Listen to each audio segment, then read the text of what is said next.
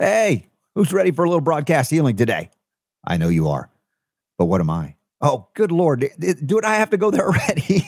it's time to stop being a tool of oppression.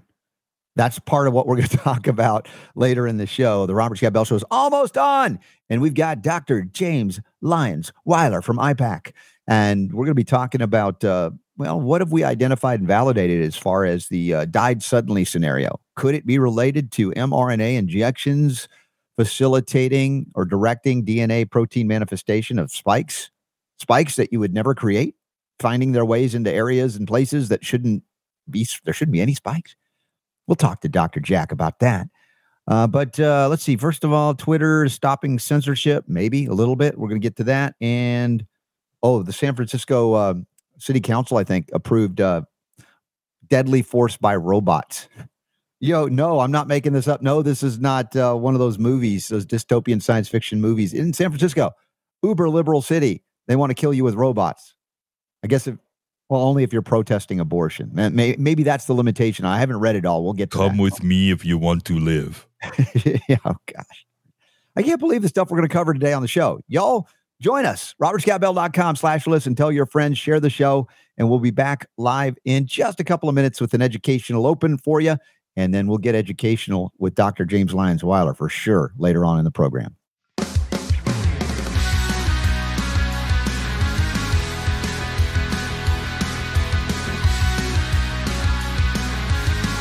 The Robert Scott the Bell Robert Show. Scott Bell Show. All right. As we open today's Robert Scott Bell show, we are going to talk a little bit more about Died Suddenly. Not necessarily the uh, documentary, but uh, why are people dying suddenly, like in in in droves, if you can call it that? Um, lots of uh, announcements of people just. And, granted, I acknowledge that, and I know I, I can speak for Super Don on this. He acknowledges, it's like not we can't say 100 percent of everybody dying today is dying because of the same reason or the COVID jabs. Not everybody is COVID jab, but it, it it appears that just about everybody that has these suddenly died scenarios are either uh, jabbed and, and jabbed and boosted and boosted and boosted boosted. Uh, in fact, I just saw a thing come across the uh, the wires. Alan Jackson, I think he's a country uh, music star, and Super Don, you made me aware. Christine McVie from Fleetwood Mac uh, just passed. Now, again, I, I, I didn't look. I don't know anything. Are you about saying Alan Jackson died? If I'm not mistaken, what I just saw. Man, I was just reading about him the other day. Yeah. Hold on there. Yeah, Christine uh, Christine McVie mm-hmm. um, from Fleetwood Mac uh, has been confirmed. She has died at the age yeah. of seventy nine. Um, God, I gotta look yeah. up Alan Jackson. this one said, uh, yeah, Alan Jackson, sixty four years of age. So, uh, if that's another one, now that that's also why we've got Dr. James Lyons Weiler on. He's got a great article coming out uh, through his Substack that yes, I'm subscribed to, of course that talks about the very d- detailed mechanisms of action that have been identified in terms of contribution to death, sudden death, if you will. And it, it, it confirms that which we've been saying. I'm, I'm we haven't been off base at all. Uh, there may be other things that we can talk with them about as well, but uh, definitely. Alan Jackson has not died. Okay, so that was a, a bogus announcement. Yeah. My apologies. That just kind of flashed okay. on my screen, and those things uh, uh, can happen. So uh, thank you for correcting that in real time. I didn't mean to put it right into anybody who's a country music star, but when you said Christine McVie right before we went to air, I'm like, then suddenly this pops up. I'm like, come on, what is going on here? Yeah. So good. All right, Alan Jackson's still with us. Uh, but but Super D, the uh, you know when we talk about these died suddenlies and sudden deaths, um, never before in the history of this show, and certainly because we're a health show primarily, we cover when people die. You know, famous people that we've, you know, know about in our lifetime or we've, you know, admire whatever. And I don't recall a time in the whole history, just like when we've talked about growing up in, in Gen X, you know, when mm-hmm. all of mm-hmm. our friends, yes, we had so much autism, right? Back in the day. Like we didn't even know what that was. We didn't see an autistic kid when we were growing up our age. So um, these things are very real in terms of a differential between the past and the present. For those of us who have been alive long enough to see the difference, we know the difference.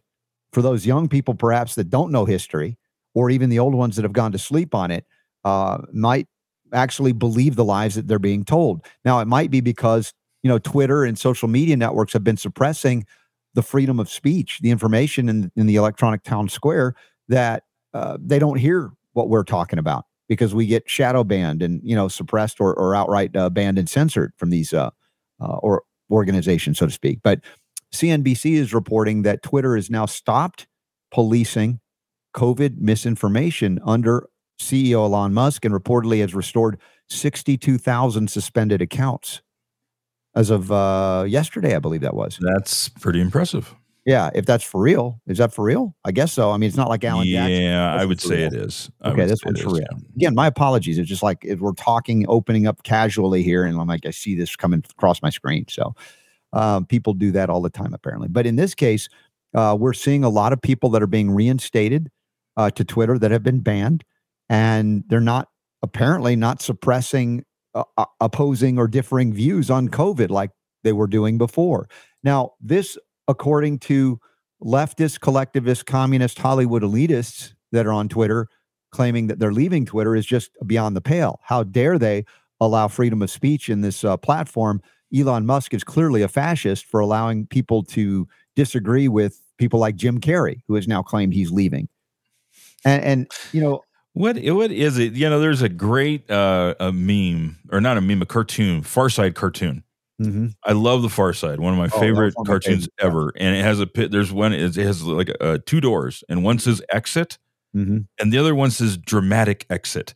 And on the exit one, somebody's just walking through the door, yeah. and uh, and on the uh, the dramatic exit, the guy's walking through the door, and he's like.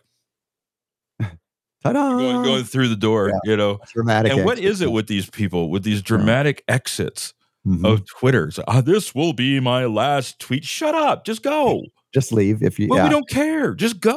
But you know they want to make a, some kind of statement, but are you oh, understanding the reaction. statement? Oh, please don't go. Super deep. All right. While you're All emoting, right. I want to ask you seriously. Yeah. Do you? It, you know, look, they're trying to dramatically leave because they want to send a message. Okay, I get it. But what is that message? Am I not seeing it? What is it that they're they don't like that? For instance, Elon Musk is now allowing people who have conservative views? Is that it? I mean, is that how how wimpy and wussy is that for someone with supposed? They no longer control the playground. Mm. You know, but did they? Did they? It was a safe did? space for libs for a long oh. time, and then so and and you know eh, whatever. There's all kinds of yeah. theories as to why Elon Musk did what he did.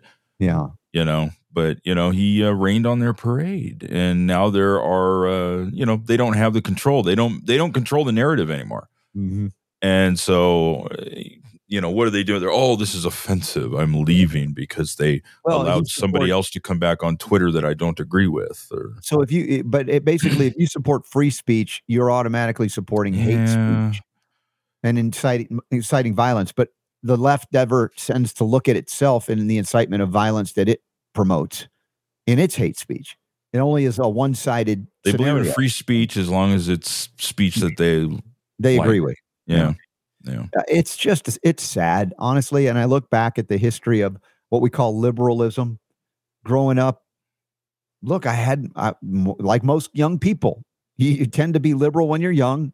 And if you if you have any brain cells, you get a bit more yeah, conservative. Yeah, that is true. Older, that right? is true. That is true. So what do you what do you think the reason is for that? How would you explain that? Why is it why is getting older mm-hmm. um, cause you to become less liberal and maybe more conservative? What would cause that?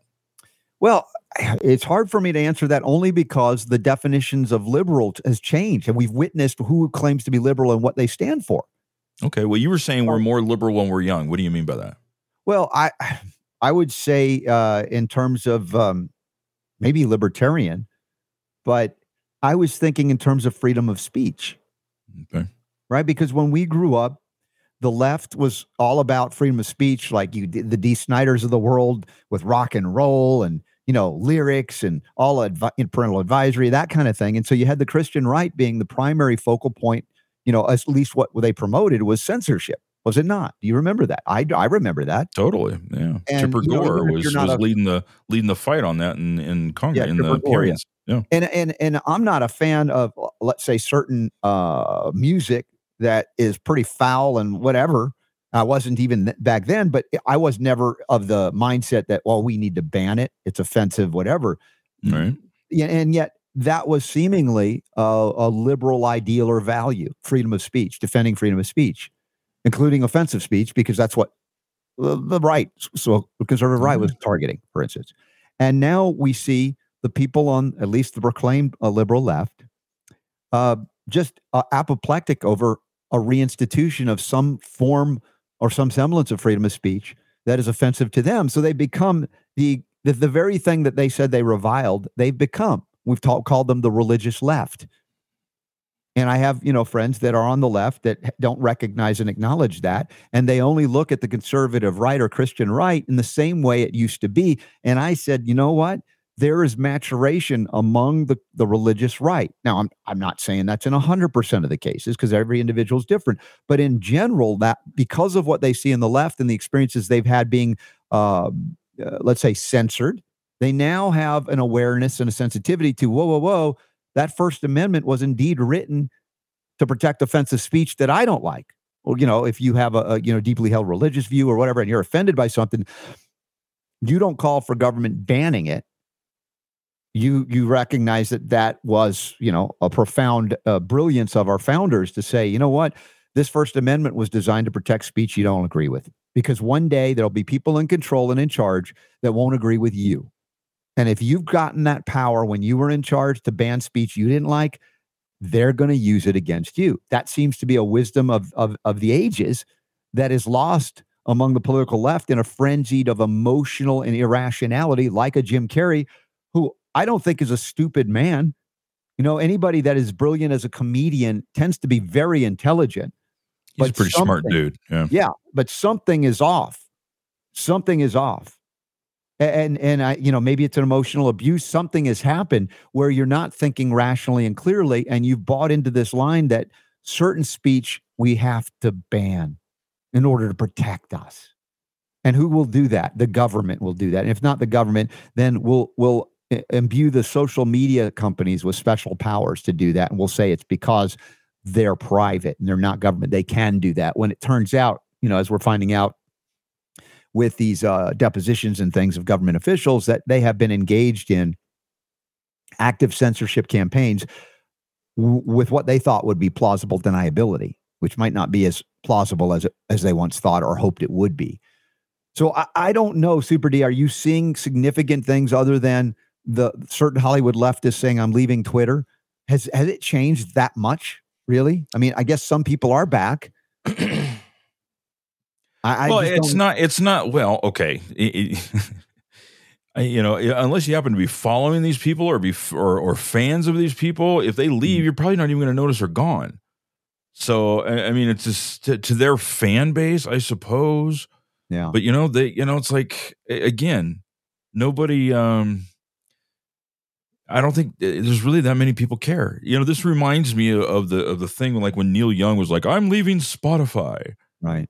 It was like, okay. It's not like Spotify is going to crash and burn because Neil Young's music isn't on it. No. Who cares? Who listens to Neil Young anyway? Yeah. You know, I mean, some people probably do, but not enough that's going to make Spotify go bankrupt. Mm-hmm. You know, but it was to make us to, I'm leaving. I don't support the fact that they allowed Joe Rogan to be on here. You know, right.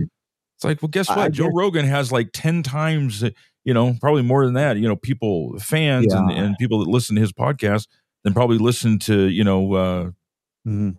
your songs, you know? You know, so, I just acknowledge, I just acknowledge my sensitivity toward the left saying, you know what? I expect more from you. And maybe that's ridiculous of me because of where me? they descended to. No, no, not from you. Oh, okay. About, oh, I was, I was yeah. about to cry. What? Right. No, no, what did no, I do? I was, I you angry with me? You. What? Not at all. No, no, no. It wasn't directed at you. It was a thought that was just coming. Okay, fine. I love Neil Young. Don't be mad at me. In the crosshairs. No, no. I look, look, I look. Uh, Neil Young's wife, Daryl Hannah. We've had her on the show. Smart, mm-hmm. very intelligent lady, very passionate about the environment, and not someone who's hi- a hypocrite.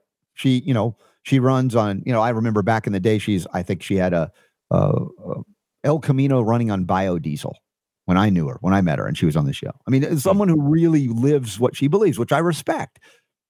Uh, yet she was, of course, taking the side of her husband on this whole thing. And I think, well, you know enough about holistic natural medicine and know enough about big pharma and its evil minions and its attempts to suppress all natural healing. Why, why not nuance your argument? But again, this is me just going, I think you guys know better, but you're not doing better. And and so maybe I should just get over the thought that back in my back in the day that they had a little bit of integrity on freedom of speech. And it's gone forever, perhaps. It just, dude, it just it just shows the hypocrisy, right?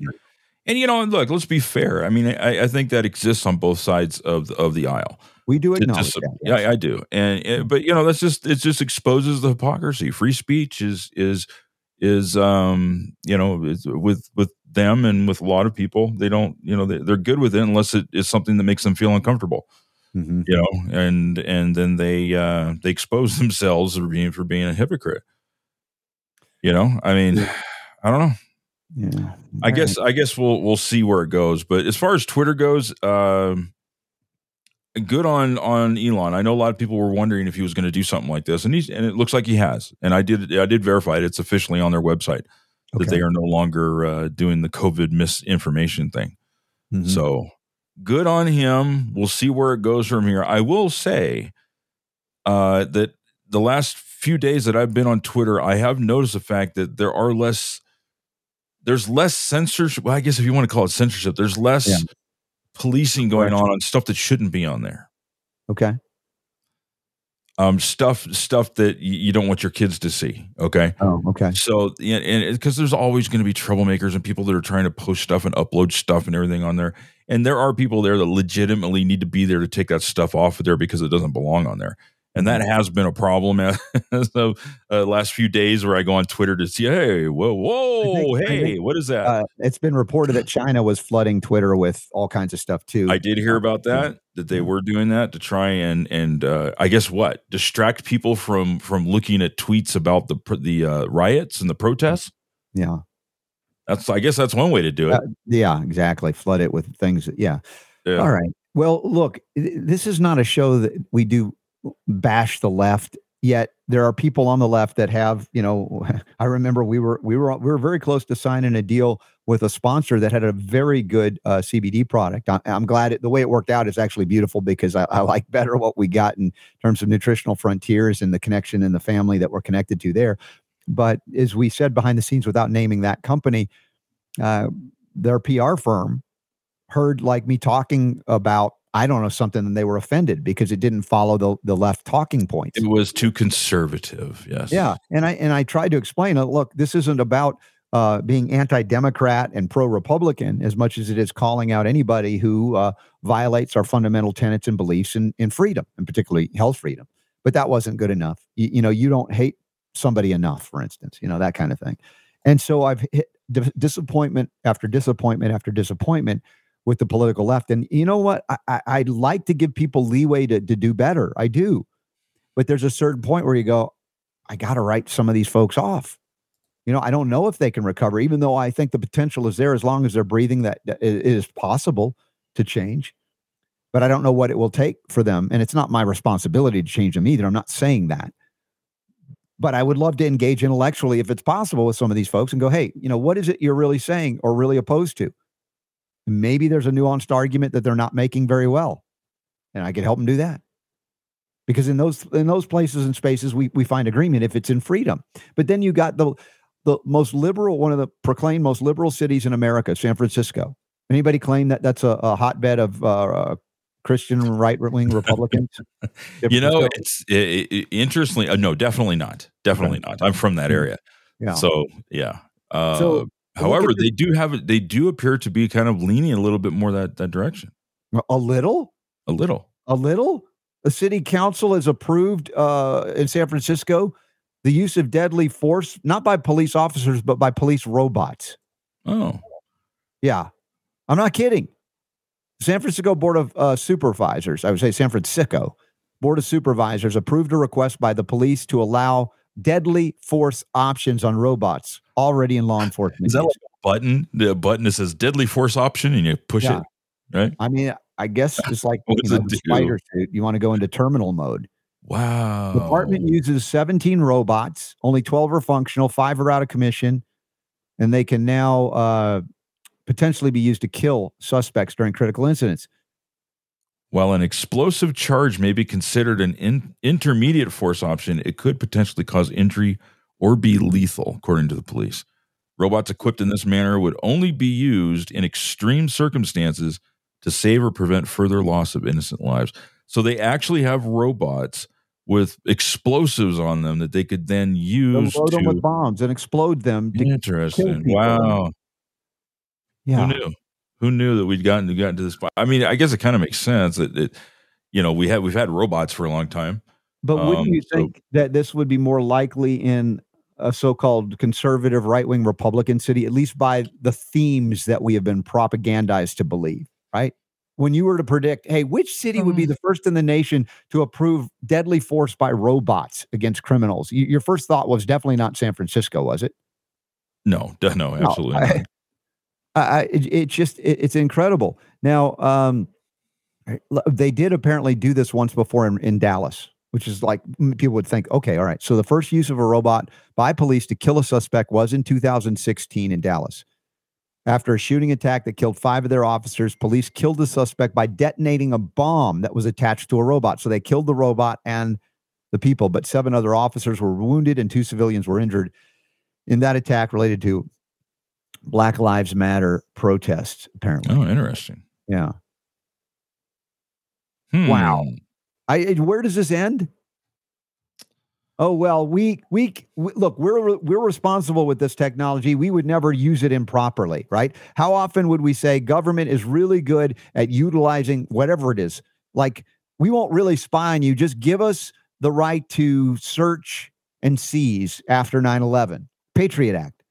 Has there been any of abuses of the Patriot Act to violate uh, the rights of average Americans who are not on a terror watch list, who don't have anything to do, you know, no way, shape, or form. Of course, you give government an opportunity to violate your right to life, liberty, and property, they will dispose of your life, liberty, and property.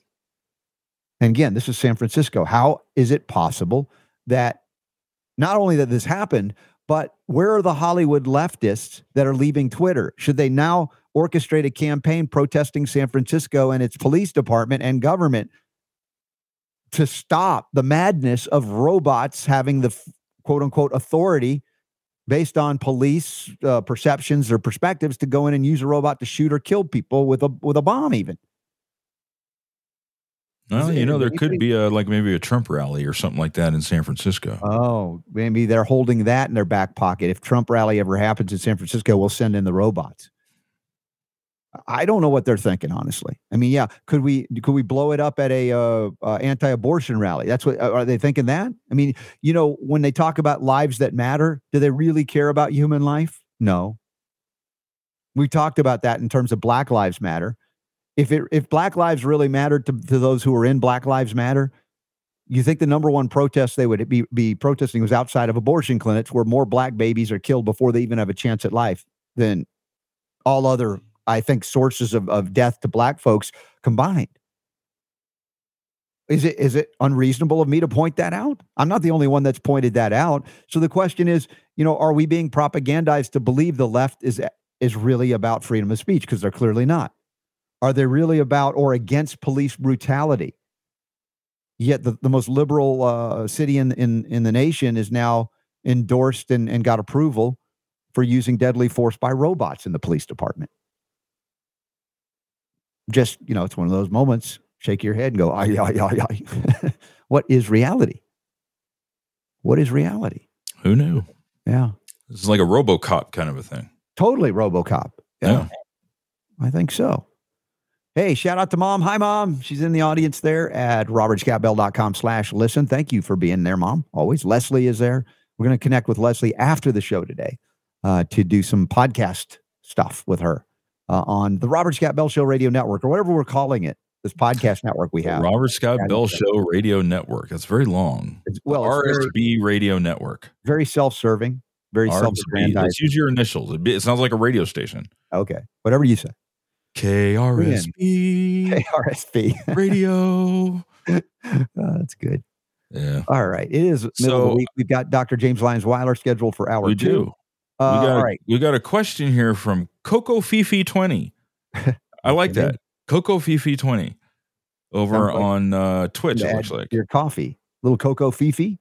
Have you heard of Anna Maria something? Meh. I'm I'm Mil- embarrassed maybe to say uh, who is Anna Maria Mahal. Mahal how, do, how would you pronounce it? Mihalcea? Mihalcea? Mihalci? Give us a little more information. Unless Super Don, you know. Well, I looked it up. I looked okay. it up, and um, well, let's see here. Hmm. Which browser did I open? I just came in on? from a, a, a uh, live chat. Doctor Mihalcea mm-hmm. has a book called "Bringing Light Back into Your World." Okay and it's uh topic and title is good. It is the science of light, spirit, and longevity. Well, I, that's got some potential, huh? I got an affinity for that subject. I so no thank problem. you for the uh, thank you for the um, the reference there. I will send this over to Kevin, and uh, we'll see about maybe getting her on. Okay. Also, many of the uh, the Black Friday slash to Cyber Monday deals are expiring today. For those of you listening live on Wednesday, the November no, 30th of November, 2022. Uh, I know Nutritional Frontiers, their 15% offline drive on everything is expiring today. So if you haven't taken advantage of all their amazing products, including their CBD products that we use, Transdermal is amazing, then uh, utilize it. Call them up or go to the website, use the code RSB15, or in this case, it says RSB just to get an additional 15% off. But either way, take advantage of that today uh, our friends at Synergy Science. Their uh, Cyber Monday deals are expiring today on Cyber Wednesday. A lot of companies are doing this, just trying to give you an opportunity. You've been thinking, hmm, should I spend? Should I spend? Yes, I need to get, well, jump on Synergy Science. We have all of these links. Big deals. Available. Really yeah. big deals over really there. Great too. Deal. Thousands of dollars off on some of those bundles. Yeah, I'm seeing a 25% off of the Echo H2 machine, 25% off of Echo Go. The Echo Ultimate Bundle saves you two grand. Good Lord. Synergy Science Infrared Sauna, 35% off. Their amino acid uh, uh, ketox uh, formula, that's uh, oral uh, chelation, 50% off. Site wide discounts on. Uh, dude, if you've been sitting on wait waiting on that, go Synergy Science. We have the links so you get that deal, that discount. That's expiring today, and a number of others as well. All right, let's see here. I feel like a I feel like it's a Friday today. Weird. I know it's not. Does it really? To me, it does. It, for some strange reason, it's just kind I'll of take like, it. We got stuff to mm. do tomorrow, though. We're not done. All right, fine. And I, and we haven't had Jonathan Emord on because last week was Thanksgiving. True. So I'm looking forward to updates from uh, the uh, Sacred Fire of Liberty hour of the Robert Scott Bell Show. All right, Indeed. so let's uh, one more shout out in November to our friends at Orange Guard Tor McPartland has done an amazing job of, of bringing to all of us a safe way to manage pests in our lives. No, I'm not talking about our kids or pets. I'm talking about little or your spouse or your spouse. This is not because this will not hurt them. This is not what, not that I'm advocating hurting anybody. That's not the point. But if you got ants and roaches and things, and it's winter, I know, but they're coming inside. The safest way to not poison your kids or your pets or yourself is Orange Guard orangeguard.com. You can go to your local Ace Hardware, Whole Foods, or orangeguard.com. I think it might even be on Amazon, but by all means, uh, pick some up, carry you through the winter until springtime hits, and you'll go back outdoors with it if you need it. Uh, so thank you to Orange Guard as well for their support and Trinity School of Natural Health. We have, I think, deals coming. Oh, look at the Orange Guard. Yeah, all the people that sent in the. I'm sorry, because you know, I, I think uh, Orange Guard. They're you know like um, a lot of people is you know they kind of like to take a break from the winter yeah. Uh, and come back in the. Sorry, wrong wrong button. Hold on. What are you doing? I'm messing with you. All right. so anyway, uh, yeah, yeah, So Orange Guard's going to be taking a break with with uh, with us um, for a couple of months. And yeah, for the winter time. So I want y'all to get it. Take advantage. Yeah. Go get so it. So I just wanted to show those pictures one more time. Yeah. We'll do. We'll we'll pick things up again uh, when the springtime comes around. Yay! And Trinity yeah. School of Natural Trinity Health. School of Natural Health, yes. TrinitySchool.org and uh, TrinityHealthFreedomExpo.com. The virtual expo is coming up in February, and I'll be a part of that. I want you to be a part of that through the Whova app, and you'll be able to watch all the stuff you missed in October at the event and more stuff. We'll have uh, some live uh, panel discussions. I think a new one on cannabis um, as medicine. And usually we have a health freedom panel, whatever. We'll have to get Julie Whitman Klein on to talk more about that or someone to get get you some more details on that. Love to see you there. Upcoming events include, of course, January right out of the gate almost. We're going to be back with uh, Stu and Terry Warner, the Warners, and their Health and Freedom Summit and uh, you know Wellness Parenting Revolution. Nurse Freedom Network. There's a lot going on, like January 5th through the 8th. in Orlando, Florida. And I'd love to see you there in the new year. February, we have the big event next dash steps.info with Tia Severino. And I don't have time to go into it all today, but yeah, there's the image. You can see all the people that are coming. You can use your code RSB10 to get 10% off tickets. Go to next steps.info and we'll see you in Lake Lanier outside of Atlanta, uh, February 8, no, 20, um, 22nd through the 25th. Celebrate my birthday with me because I'll be having my birthday right in the middle of that. And so we'll have a good time, have fun with mom and everybody. Finally so going to hit 65, huh? Shut up. Now I will direct my ire at you. that was funny. I was te- definitely not at all looking at you when I said whatever I said. So mm, now, waiting. this story Let's go to again CNN Health. People are going to send you hate mail. Why do you keep going to CNN's no, website? well, CNN. Oh, dude, my brain this, melted when I looked at it. This is a good article. This is an example of Super Don saying critical thinking skills. Just because CNN has been largely, you know, a, a liberal uh, tool for the world new world order, doesn't mean there's no good articles on there. And this one is one of those good articles. And the headline reads: A common treatment for your knee osteoarthritis may be making it worse. Hmm. Studies say may. Well, it is, and I've got history here with this one. I do. In fact, uh, when I was, uh, gosh, I don't know, 10, 11 years of age, I played soccer in in Georgia, outside of Atlanta. The DeKalb Youth Soccer Association, DYSA, it was called. I remember that, and I I remember the year too. I had a, a, a blue shirt which, which had a dark blue stripe. It was really along the lines of uh, before soccer was big in, in, in as audiences go. Kids still participate in soccer more than almost any other sport, and I loved playing soccer. Yeah, we called it playing soccer. soccer in school when I was a kid. Did you play as well? Yeah. And and in fact, I not officially, but I mean just you know just for fun and yeah. like PE and stuff. You know why I remember that one particular uh, outfit I'm I'm talking about, where I had the blue, light blue shirt with the the dark blue or black stripe across it. It was because after a soccer game on a, I believe it was a Saturday. It was a Saturday morning game. This was in 1977, so I was 11 years of age. I've told parts of the story before. Right after the game, we packed into the car. Let's see, in 1977, what car would it have been? Might have been a 1977 Caprice Classic. My mom was a real estate agent then. You remember that one, mom? I don't think we might not have taken that car, but we we drove from Atlanta to Birmingham, Alabama. Why? Do you know why, Super Don? Why? Because Neil Diamond was on tour oh, and he Lord. wasn't coming to Atlanta at that point. But Birmingham was the closest place. So three and a half hours later, back when it was 55 miles an hour speed limit. How how horrible was that? Remember those days? Uh-huh. And so we take off to go to, I think it was the Birmingham Civic Center that he was playing at, an indoor arena.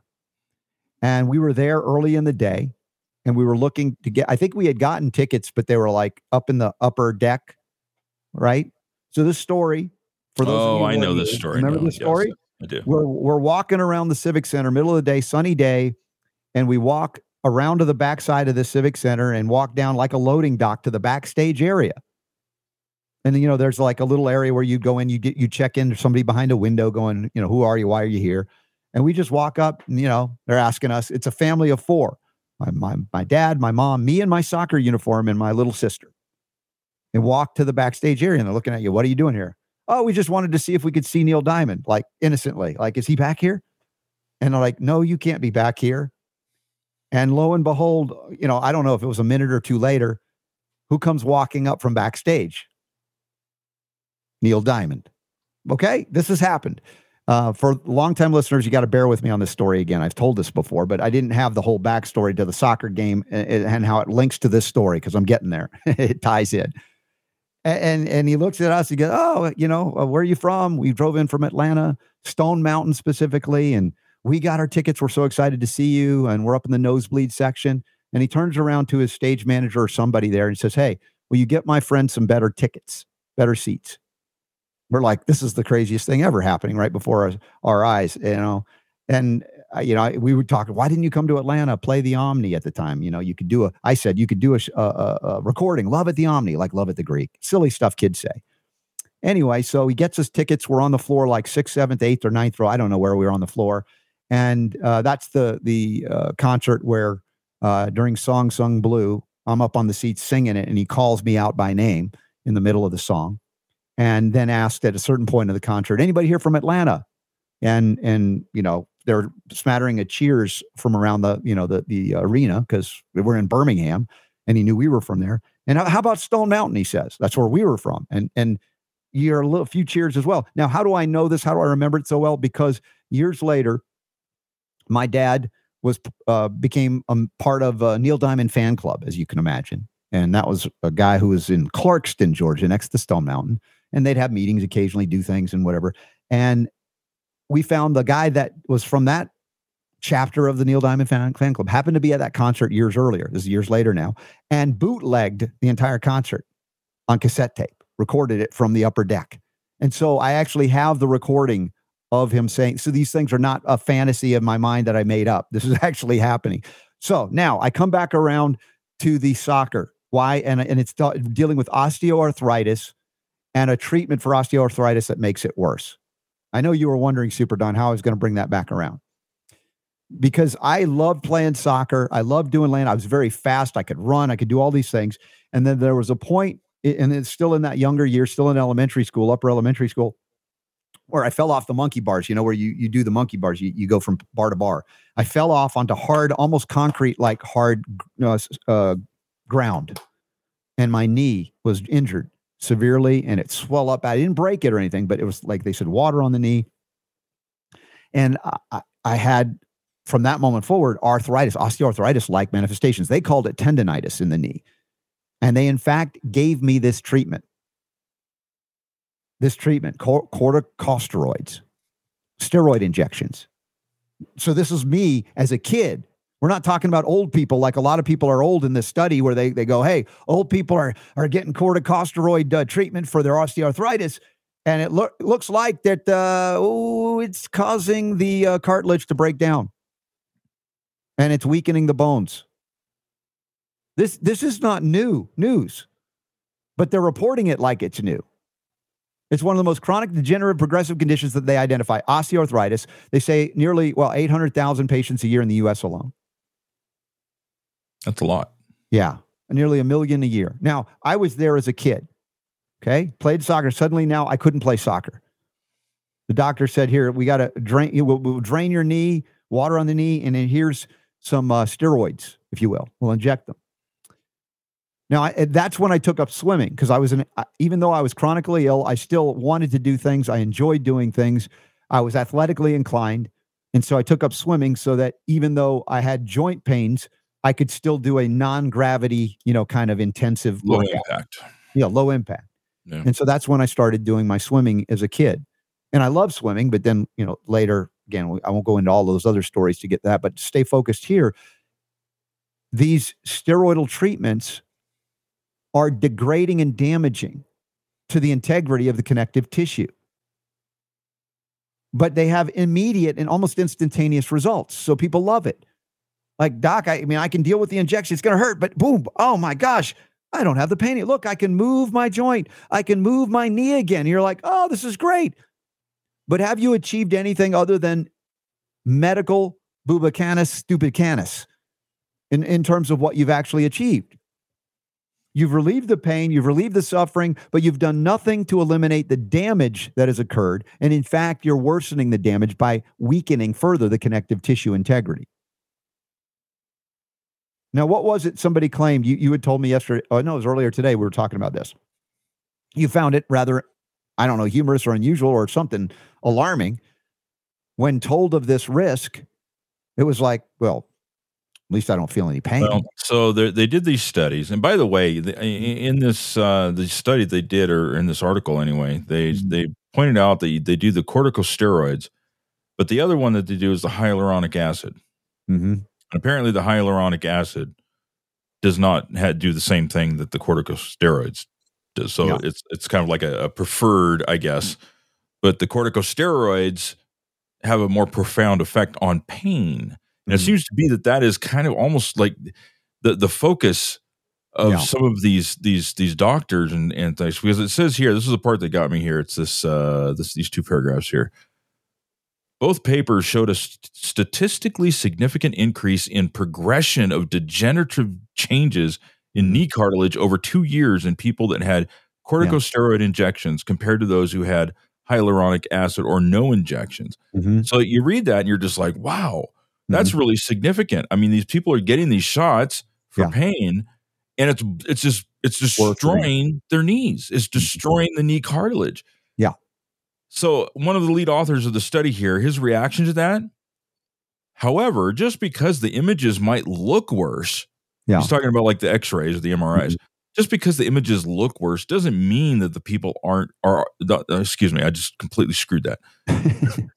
because the images might look worse doesn't mean that the mm. people are feeling more pain. Yeah. And I'm looking at that and I'm like, yeah. What's your? I, I mean, so, really that, that's your focus here.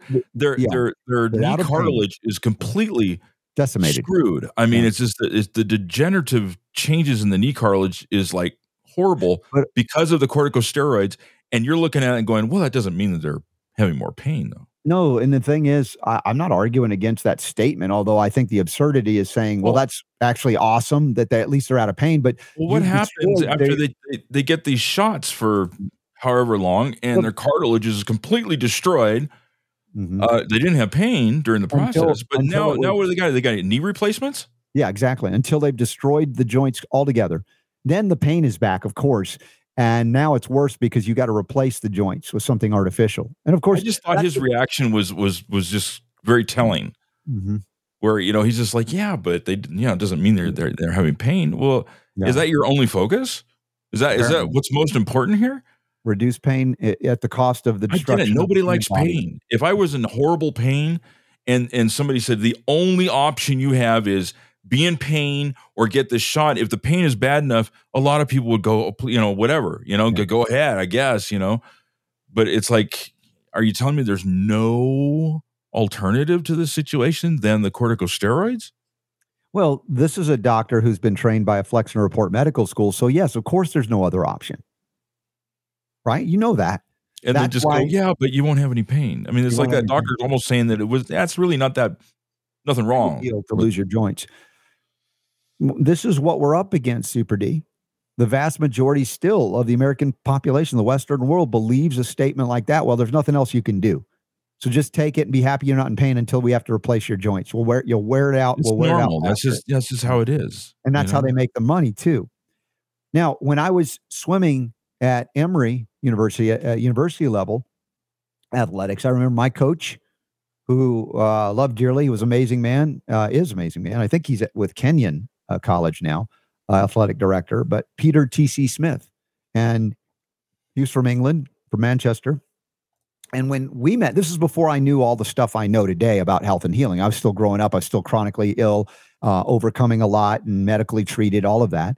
Uh, and yet I fought through it and did did okay. But he, I remember him showing me how he. Let me see if I can show this on the screen. Like, it, all right, so my arm I'm holding out. So he could only straighten his arm to this point. You can see it's not a full straight. Like I can straighten my arm like that. You see the difference, Super D? You're not you're not looking. It's okay. Sorry. For those of you watching.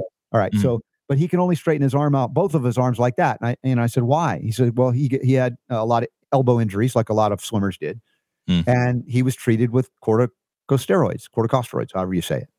And so it weakened and damaged to the point where he could no longer straighten his arm out fully mm. as another example. So I learned of these things long before I knew all the stuff I know today about healing versus suppression of symptoms and making the underlying issue worse. All right. You know, many people utilize uh, non-steroidal or steroidal anti-inflammatory drugs to treat. Now, if it doesn't harm your uh, joints directly, we know that some of these non-steroidals destroy your liver and kidneys, which also ultimately makes connective tissue integrity worse because you have an accumulation of metabolic waste and toxins on top of the uh, injectable toxins and other drug toxins that they put in you. So it's a you know proverbial dead end street, emphasis on dead. Ultimately, if you keep down that road, until they what replace you with uh, San Francisco robot police, uh, uh, you know, uh, parts, right? To, to get make you function again, your knees, your elbows, etc. Now, what do we know to do? And this is, you know, here's the thing: when I ask about how did I figure out what I figured out? Well, partly I had to step out of the pharmaceutical box and start looking at life differently. Maybe like a Sherlock Holmes, you got to sleuth this stuff. Be like, all right, what what's the cause of osteoarthritis? A doctor will say, well, it's inflammation. You go, okay, doctor, that's great. What's the cause of inflammation? And they might even describe the uh, physiological pathways that lead to in- inflammation. Like we could talk about cytokine storms, cytokines, different things like that. But then I'd ask, well, why is the body doing that?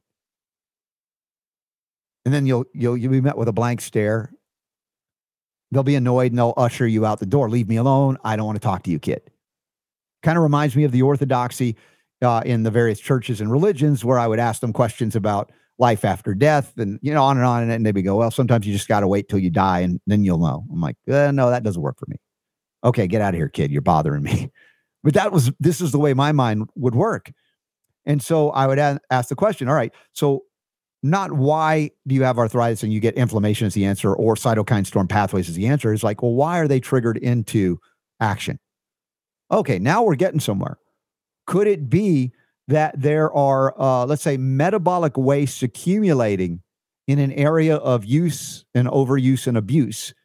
And you didn't realize that, for one, you might not simply have been drinking enough water to provide for normal metabolic excretory activities, cellular detox. I talked yesterday, we did a, a affiliate uh, support promotion thing for our friends at Cardio Miracle. And one of the things, uh, the formula of the Cardio Miracle is enhancing is autophagy autophagy, some people say, but the process of uh, getting rid of cellular debris, waste. And even part of that process is recycling those things that can be recycled for further use. And it enhances this process. It's like, all right, where or why is that process broken down? Could it be a simple dehydration, chronic low level dehydration? You're just not drinking enough water. Certainly. What about other minerals that play a critical role in detox processes? And I come back always to selenium for one. Why? Because selenium is critical for the active form of the glutathione, the peroxidase form, which is critical for detoxing, cleansing all cells, including, of course, the liver. You say, okay, could there be a deficiency in that realm? Yeah, of course. That's a good question and an answer, at least a little bit of an answer. You go, all right, what other minerals are critical for cellular, not even just metabolic integrity? If we talk about metabolism, we think about action and, and doing. How about just for the presence of strength, and integrity of the human or animal frame. What minerals are critical? Now, we all grew up, what do you remember growing up in a medical family? They always say calcium, calcium, calcium, drink a lot of milk, calcium, calcium, calcium, take extra calcium. Ignoring all the trace elements that make calcium even functional in terms of its utilization. You know, when you think of calcium in bones, that's what we were told. Why? Because the, the, the, milk farmers and their lobby. Now, we're not talking about family farms. We're now talking about factory farms and their promotion of milk that I would not drink because it's more than just calcium. And we learn of silicon, silica, one of the craziest, most overlooked, simplest minerals that has been ripped out of the food supply over the last 100 years? Silicon.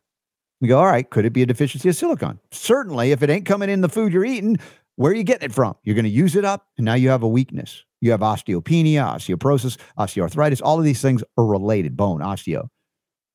And we ask about other things. What other things do we need? Magnesium. Yeah. Okay. Could we be deficient in magnesium? Certainly. A lot of reasons we could be. And then we come to copper. Oh, good Lord. Repair, regeneration, connective tissue integrity, copper. And we've been taking so much zinc and vitamin C, not realizing we're dropping copper and we're not getting copper because nobody's eating copper rich foods. And even the copper rich foods are not rich in copper. So we have a completely different view of the world, much less your body, when you look at something like osteoarthritis and say, all right, why do we have inflammation? Well,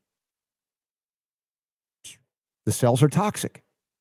The body is rushing in an immune response of some kind, creating inflammation, whether it be due to injury like I had or chronic low level degenerative diseases due to a lack of replenishment of the minerals that are not in the food anymore or in the food that you're eating is not there because it's super ultra refined it's devoid of you know the vitamins minerals trace minerals fats etc essential fats as, as well reduce inflammation inflammatory processes not by suppression but because the cells are healthier. Their membranes have integrity all of these things. Like I'm speaking this stuff and I'm going, dude, you know what?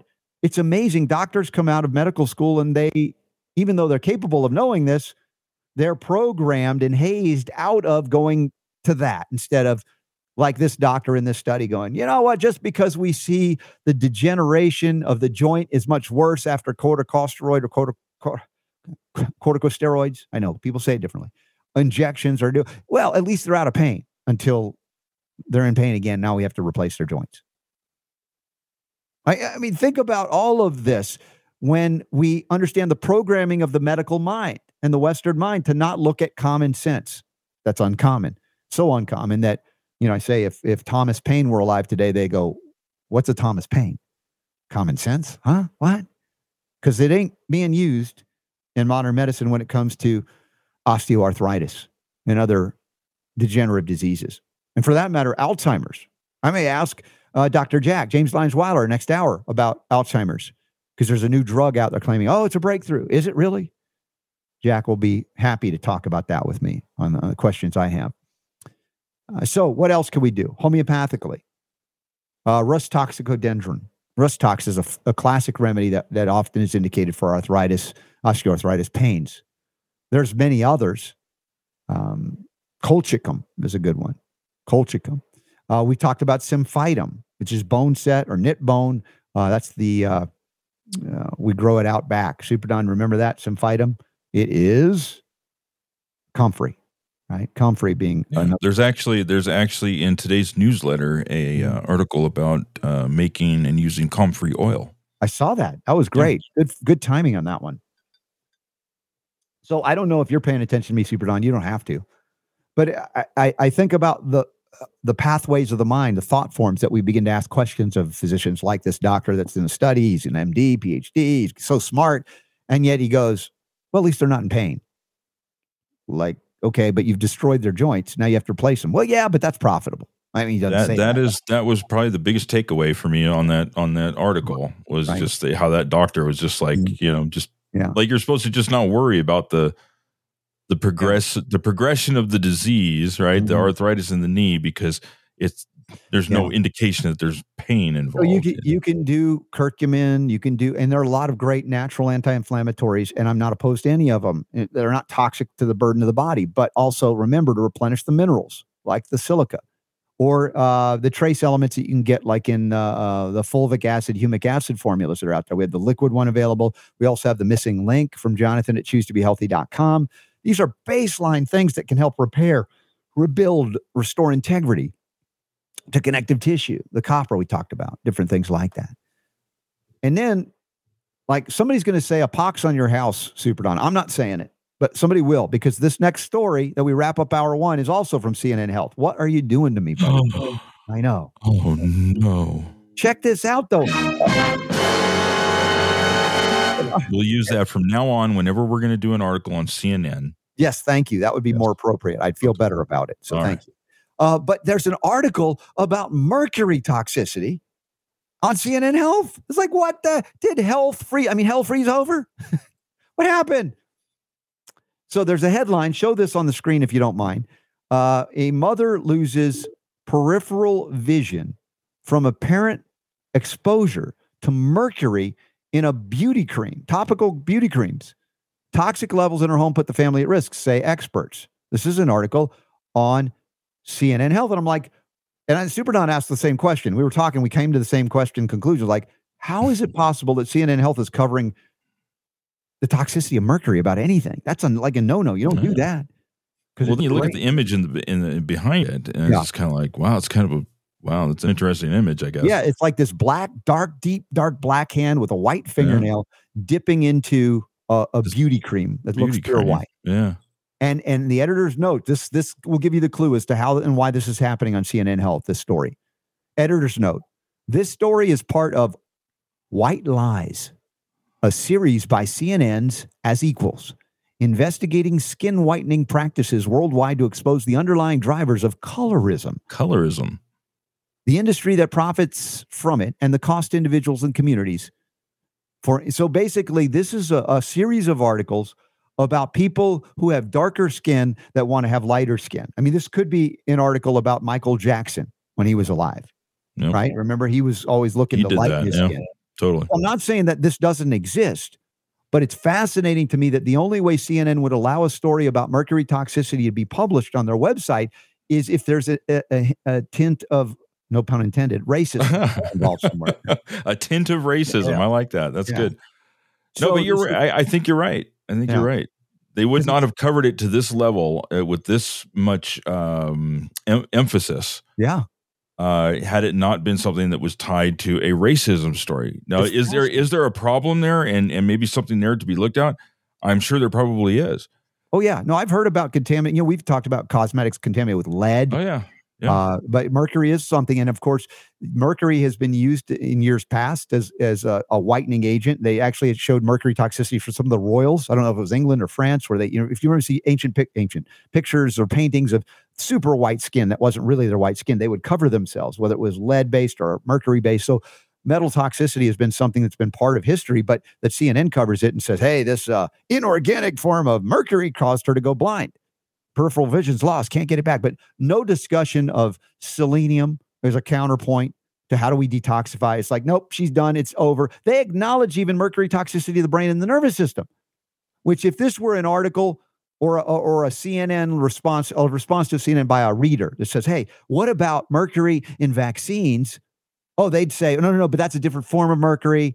Oh, but but, but it's injected. Yeah, it's not topical. Inject. It's oh, it's fine when you inject. I mean, it's just so absurd. It's not racist. It's not ra- There's not a racist tint to it, right? The vaccines aren't racist. Well, at least according to CNN, they would say. So that, check it out, y'all. Yeah. There's an article so, two in a row. Super and let me let me just say it. This this article here inspired mm-hmm. uh, our poll of the day. Oh, did it? Okay. It in did. the newsletter today. And so I put this out here to the subscribers. Yes. How important is it that your personal care products are all natural and heavy metal tested? Hmm. Well, that's interesting. Yeah. Oh, that's a good so question. We'll, we'll see what the results of this are at the end of the show. Yeah. So from very important to uh, not sure. I, I I don't know, but how many people are, are using beauty cream, Super D? I know how beautiful you are. Yeah. No. I, I have not I have not uh, descended not into metrosexual status uh, yet. I, I, did once. I said, "Honey, my face is dry. You got anything?" She brings out this vat of something. I probably like, should. I'm not. I know, just dipped in and I probably should. I got I got crow's feet. I got dude. I, I smile and it looks like a topographical map of the moon. You know, this is this is just whatever. I just sure. it's just me. You know, Grandpa I just Super Don comes out. I just embrace it and just you know. I know. It hey, is look, what it is. I, am super excited, super stoked. Can I say that? Is that a scientific term? I'll have to ask him. Super Dr. Stoked. James Lyons Weiler is going to join us an hour two from IPAK and so many exciting things that he's doing. You talk about people that don't just complain or at all complain. You know what? Screw it. The complaining. I'm just going to go out and create a better way to get back to doing science, actual science, real science. And that's Dr. Jack. We love him and appreciate him. We're going to talk to him about a whole lot of things. But first, um, stop being a tool. Who am I talking to? I don't know. If the tool fits, we're going to find out. But no, to finish that sentence, stop being a tool. It's not too late to stop being a tool of oppression. What do we mean? Great article by a professor, Jim Bendel, that uh, we want to talk about those who were wrong, so wrong about everything COVID and all the responses to COVID. That and a whole lot more coming up on this second hour of the Robert Scott Bell Show, where I simply remind you that the power to heal is yours.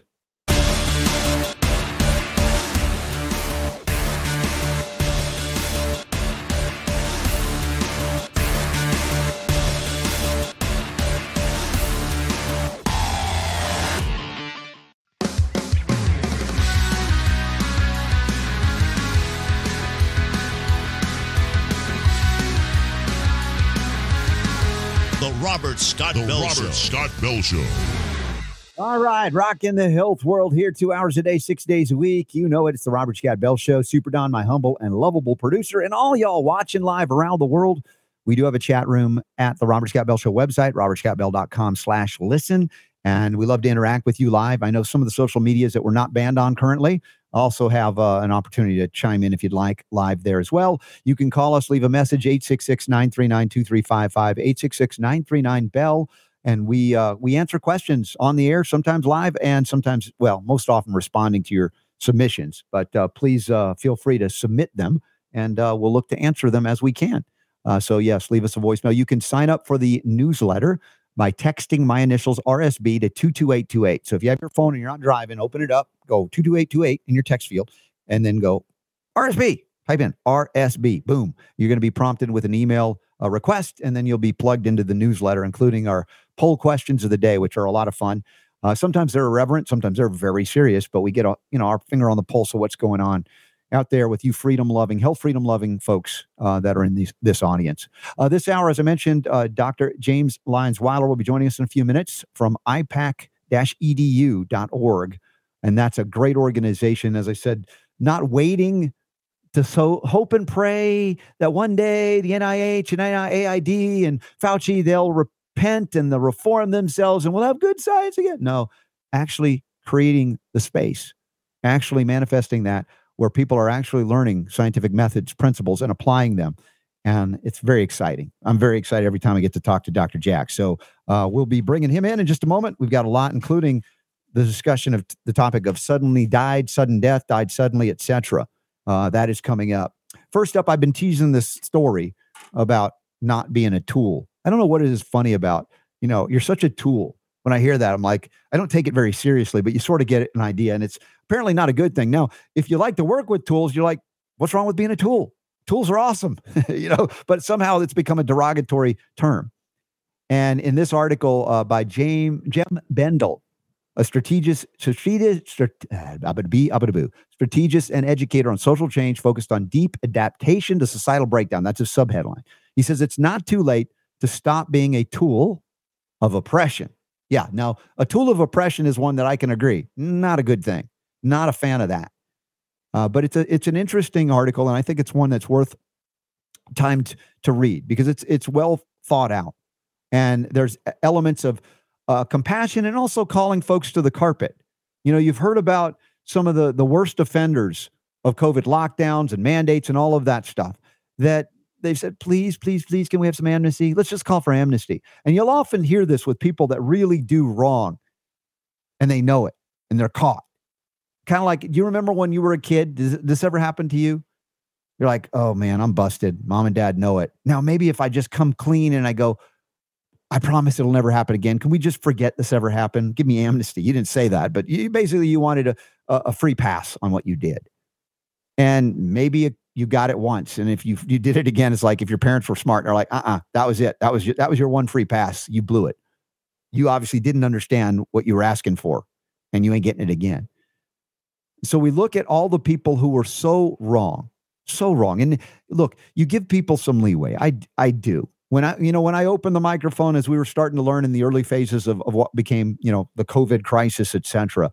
And there were things that didn't necessarily make sense based on my experience as a homeopath and, and my clinical experience, much less the things that I had studied way back in the, ni- in the 90s when I was first learning of homeopathy, early 90s and through the 90s, as I r- looked into the field of virology and tests for viruses and then PCR. You know, I had had, you know, very high level researchers and doctors on that were calling into question these consensus beliefs of science. And so I was exposed to a lot of innovative scientists who didn't just go, yeah, whatever is said, everybody believes it. So that's what, and they never, no, that's not how science works, they would say. These are some problems I have with this. So I'm going to put it out there. And then people like Professor Peter Duesberg, who I've befriended over the years, were you know decimated in terms of their ability to do the scientific work because they had funding for anything never turned down suddenly couldn't get a grant because they objected to certain level of consensus science by democracy 51% of scientists voted and this is what they believe so this is this is what it is so granted in, in the beginning phases of what was going on there was a lot of things we didn't know we're like oh, i'm just mystified by what's happening here but the moment i heard pcr i said oh okay this is this is a ruse again Clearly, they don't have a definitive. There's something else going on here. I don't exactly know what it is, but we continue to follow those tracks. And we even had uh, Dr. Jack on talking about some of the problems, a lot of the problems with that, and some of the things that may have been corrected since then. But this this professor is talking about the people who said we were right, you were wrong, and now they're clearly wrong about almost everything. But there were people who proclaimed to be right because they were in the consensus, they were in the power play, they had the money, they were, uh, you know, aligned with the profits and the power and more. And yeah, there's a point in opportunity when you go, all right, dude, this is just not good to to continue to hold on or cling to this idea that I was right when it's obvious that I was wrong. And maybe just be a human again and acknowledge, you know what? Like, uh, who's that actor? Um, Tim Robbins. A few weeks back, we covered that. I even talked with Mike Adams about that when we were in Austin together on, on that event. And you know, here was a guy who you you see he was sincerely going, you know what? I bought it. I was wrong. I was deceived, and I'm I'm sorry. You you can tell there was a sincerity about it because they actually went through. I went into all of it, the mandates, everything. But fear makes you do stupid things. As uh, Richard Pryor said, snakes make you run into trees. Snake, boom, walk into the tree. You're afraid. You're not thinking. You're not seeing you've lost some capacity for critical thinking at that moment because you're in survival mode. So the question is will those people, they're probably not fans of this show, will they become human again and acknowledge that they were wrong? And it isn't for us to dance on them because, ha, we were right, you were wrong. It's not about that because we're like, welcome, come on in. Let's now work for something that's better. Let's do right. Let's not make the same mistakes we made in believing authoritarians just because they had PhDs or MDs or the power of the government uh, microphone or the media microphone. So I, I find these these um, articles and opinion pieces coming out, bringing that to our attention, and and to those who maybe on the inside of that, calling it to their friends and colleagues, saying, "Hey, maybe we can get you to come on along and become part of the human race again." Is that too much to ask? I don't think so. But I'll ask Dr. James Lyons Weiler right now. Dr. Jack, back on the Robert Scott Bell Show. Jack, how are you, my buddy? It's good to have you back. It's been far too long, although we got to see each other at a Pennsylvania event recently, which was a lot of fun. Well, I'm happy to be here. Is my sound okay? It sounds great. Yes. Wow, this is really cool because we were in this really. I don't know, you guys can't see this, but we're in this thing called Restream Studio, and I just see at the top I can put all of my channels live so, Robert Scott Bell, ladies and gentlemen, coming to you through the Jack uh, wow. channels as well. This is this so is awesome. intuitive. I I love it. I love it. You know, look, I always you always make me smile. I enjoy uh, seeing you, hanging out with you. I know that we've got an event. We'll be together again in February and outside of Atlanta, Buford, uh, Georgia, which is basically Lake Lanier Island. It's a beautiful place. Our friend Tia Severino is putting on the Next Steps conference again, and it's really proactive in terms of creating anew, a, not waiting to be rescued, right? And that's kind of what I respect so much about you and what you've done with your knowledge as a PhD that I don't make fun of. you know, that you actually have not lost critical thinking skills like many who get it and go, what what was I learning again? Oh yeah, just to I, I, I know do what I, some, some, of those skills around here somewhere. uh, I, I don't know where I put well, them. I think you've lost them, thankfully. yeah, good. Uh, so no, I mean the, the, the people that really cheat in science are compromised. It's very very very simple, and they're compromised. Sometimes they're we forget. It's not like Anthony Fauci was the schoolboy, you know, that grew up and wanted to save the world. Uh, that's the story that he he he lies to himself and lies to the world about. But mm-hmm. it, some people are placed in positions now we understand in public health to execute particular agendas. I mean, this is the farthest thing from science. Uh, I was a fool to ever believe that the CDC's reputation was well earned. Um, they put on a good show, though. Mm-hmm. But isn't that the, the, the harshness of being disillusioned by something you had a great belief and abiding faith in or trust in? And I certainly because of my own ailments and illnesses growing up in a pharmaceutical medical family, always being science oriented. I got to do some amazing things. I worked on electron microscopes in high school. I, I got some really cool training early on. Yet my reverence for that field was diminished ultimately because of the body that I was in that was very sick and ravaged with illness that was always met with drugs and science and more drugs and, and that made me sicker and sicker until they could I, I, started asking questions that they couldn't answer. And i said there's a dead end here. I don't know what it is. And now i've got to figure something else out. And it took a number of years and it involved honestly prayer which is not part of phd research training i don't believe. P didn't stand for prayer. But it opened me up to healing that i wouldn't have been open to because my mind was so programmed to disbelieve anything that was outside of the uh, orthodoxy. Does that make sense it does, but don't let them fool you, kids, because I I heard a very scientific presentation by Robert Scott Bell on the value of copper recently in Pittsburgh, Pennsylvania. I mean, you know, why throw the baby out with the bathwater? Either way, that's the whole mm-hmm. thing, right? So, uh, the the power, the control, the top down. Part of the reason why I I wasn't as mostly disappointed as I was angered, truly, uh, true, truly angered at what CDC had done to warp and twist science over vaccines and autism, what CDC had done to make people think that vaccines were going to be safe and effective for everyone, uh, and and especially what was happening to pregnant women uh, and children. And so, you know, it was really truly, and I was offended by, by their claim that they were using science or they were i could see the writing on the wall. First and foremost my concern was the children but mm. my second concern was um, the reputation of science. And i realized i had absolutely no choice. This wasn't a choice. I, I had no choice except for to continue to be objective and do science because someone had to.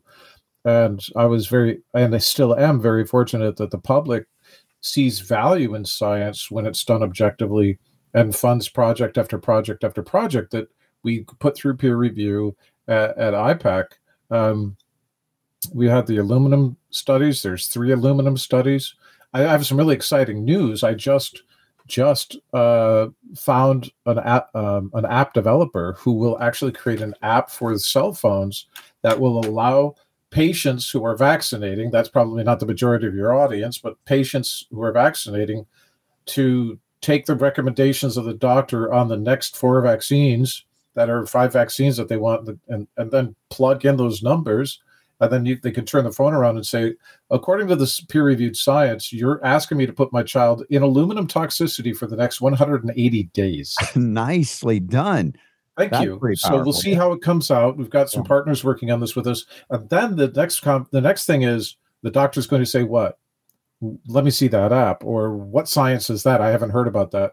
Mm-hmm. or get out of my office or whatever they're going to say but still the, the parents can then also say what if we spaced it out by three months? Or you know what if we just space these out? And this is based on the science that we published when we compared dr paul thomas's practice mm-hmm. uh, uh, his schedule to the CDC schedule. Under the CDC schedule, the kids are in aluminum toxicity 100% of their days in the first year of life. Under Dr. Paul Thomas's schedule, it's like less than 5% of the days. Okay. So using non aluminum containing vaccines, spacing them out, skipping the ones that are not necessary according to your doctor, talk to your doctor, blah, blah, blah, everything else yeah. first. But the, the reality is this is going to be a mm-hmm. conversation piece. It's yeah. for educational purposes only. It's going to have all the caveats. It's not FDA approved, but mm-hmm. nevertheless, it's backed by peer reviewed science that was funded by the public. Mm-hmm. And so we have the tools. We're just not using them. This I have this. Okay, there's two shifts in a mindset. First shift is we have to build the alternative. Not really. We're not building the alternative. We're expanding the reality that we live in. It's not just the alternative because the way that realities kind of emerge and morph away from each other as they evolve. I'm hoping that what I'm doing will become the norm. Yes. I'm hoping that what I'm doing will will return to objective science. Mm-hmm and that I'm like just another guy doing objective science like everybody else is. Well, I think of the term renaissance. A lot has come up in my mind, the renaissance of something, right? A renaissance, a renewal yeah, of science. And I, you know, I've been meeting with uh, PhDs, MDs, DOs, NDs, DCs, nurses, herbalists, homeopaths like myself, and we have been meeting regularly through this COVID crisis to discuss things that were undiscussable in mixed company and finding that those people are now suddenly opened up to the fact that what they believed was happening had been abandoned right? If we talk about you know scientific principle and and you know uh, going back as you said it wasn't like we didn't know how to do this yeah, no, just, exactly. That's so. I was my, my, my reaction was anger, mm-hmm. and then mm-hmm. my reaction was, okay, but what do we do about it? I met Del Bigtree at Life University. I was invited there by the beautiful, smart, talented, wonderful Michelle Ford, um, and we were in the same room. And I gave my talk on. I don't know how the CDC decided vaccines don't cause autism because I read all the studies on vaccines and autism. I looked vaccine by vaccine. I looked um, uh, and I could not find studies that exonerated most of the vaccines from from mm. from potentially contributing to autism. But I also found a lot of studies that did have a positive association. So in my talk, I, I, I mentioned that there, there's only one logical conclusion if you're going to use reason and logic that CDC has a magician on their staff that used magic to know that vaccines don't cause autism, right? right? so it, it, in reality, you have to parse their language very carefully. And they say, mm-hmm. oh, wait a minute, we're not saying causality, we're saying we don't know. but that's not exactly what they're saying. What they're actually saying is, oh no, we had these meetings with the National Academy of Sciences, uh, the in, in, Institute of Science, mm-hmm. National Academy of Medicine, and they found insufficient evidence four times until at the very last minute they found somehow some evidence. Well, that evidence was the Frank DeStefano et al. study where William Thompson came out, the whistleblower, uh, and he said, uh, you know, um, yeah, we faked the data. He told Brian mm-hmm. Hooker. So all of that was is so fundamentally important. I have an important message. Actually, you're going you're to this will blow your mind here. Um, I sent Dr. Hooker an email. Okay, uh, and and then this email I said, hey, we do this. Uh, we do this Monday evening science webinar at IPAK EDU. And I, I, I want Robert uh, has just agreed, Robert Scott Bell has agreed that he's going to come and talk about uh, copper with with me. Well, I wrote to Brian Hooker, not Brian Hooker. I'm sorry. I wrote I wrote to Bill Thompson, William oh. Thompson, the whistleblower, still works at the CDC, and I said, "Hey, um, I'm really curious about your current take on things, what you've been doing with your research career. We have a private science webinar. It meets mm-hmm. week. Would you like to come and talk about that? And t- let's talk about what's happened with science ever since we last heard from you. He wrote back to me. Dr. William Thompson, this happened this week, said, James, I appreciate your invite, and I unfortunately I can't uh, sorry, and I unfortunately I can't, it's a mistake, take mm-hmm. you up on the offer it at this point in time.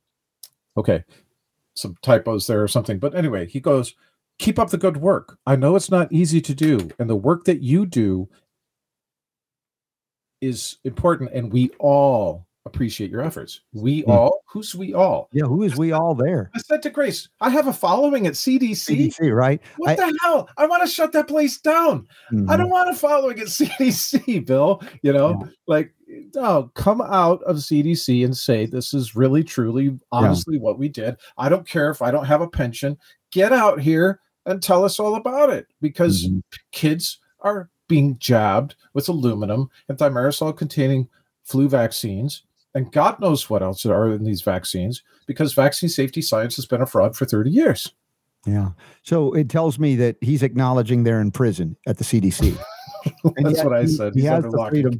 He has the freedom to walk away, but of course they're not willing to walk away due to, well, maybe the loss of pension, etc. I don't know if that they could actually lose it by walking away. He's been in so long, but still, there's a cowardice involved, and I don't mean to uh, slight the man's character. He's done some good by communicating to Brian Hooker. I don't disavow oh, yeah. or dis- not acknowledge that, but at the same time, being part of that machine is I haven't seen any evidence that can be corrected from within. It's so corrupt all the way up to Walensky and on down, and whoever they replace Walensky with eventually as well, as they're being investigated with the the PR firm that they've hired that you know uh, has promoted an agenda of uh, uh, mRNA jab. It's, it's, it's it's sharks and dolphins, man. So the, the the academic system is really really bad in the NIH and the CDC. It, it, selects for sharks that are doing bad and they know it, and it selects mm-hmm. for yes men who don't dare not say against. You know, mm-hmm. so you have some really smart followers. Someone said, "I." Steve McCaffrey says, if you are going to vaccinate, I recommend spacing them out at least a thousand years apart. All right, cool. Another you know, person, I don't know if I can scroll up on this or not, but mm-hmm. uh, they said, "Oh, Tanya Bailey, why allow aluminum at all?" She's frustrated. I feel you. Mm-hmm uh, or any other toxins, the damage only happens once the cost to, ch- the, to the child and the family are incalculable. Mm-hmm. Here's the point this app for people who are going to, they've made the decision to go ahead and vaccinate. We're trying to reduce the amount of aluminum. And through these conversations, the pediatricians will start learning about aluminum toxicity, which they're never taught. They're not allowed to hear it from uh, AAP or AMA. They're not allowed to learn it in yeah. school. And so mm-hmm. some of them are going to say, Why the heck didn't I know this already? Why are my patients coming at me with this app? And you know what? I hope mm-hmm. that it leads to a pushback by pediatricians finally on what toxins they're actually putting into the kids. And if it leads yeah. to no aluminum, I've done my job.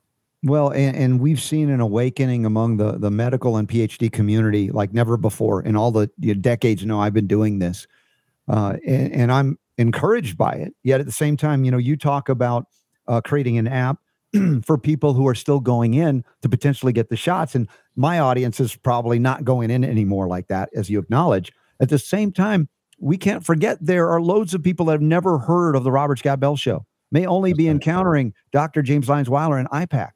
And, and and what are we to do? Ignore them? You, we've got to serve them and help them because it's going to get them closer and closer to. No, these docs are coming our way. We're not compromising our principles, the things we've identified to be actually factual, scientifically validated. And and you know, as I speak, you know, about prayer or as a homeopath, I am not anti-science. I love science. I have invested my life just so enamored with it, yet so disappointed. And you said angry. There are times that I've been angry as well. But I've gone outside of the official training way to go, I'm just going to dig deep myself and learn about these things and then connect with people like yourself and learn even more and teach what I know. And on and on it goes. And we continue to get better because of it.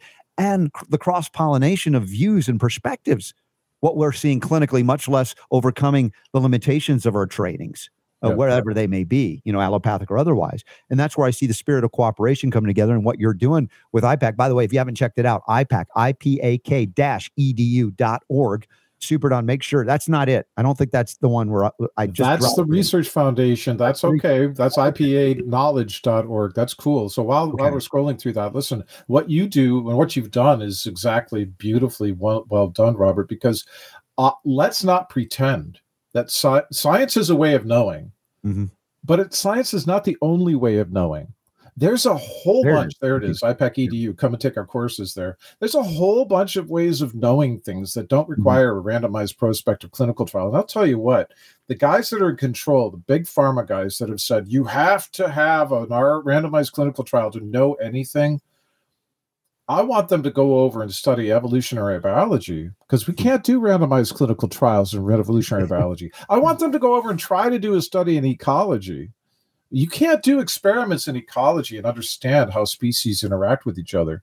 Uh, so here's the deal.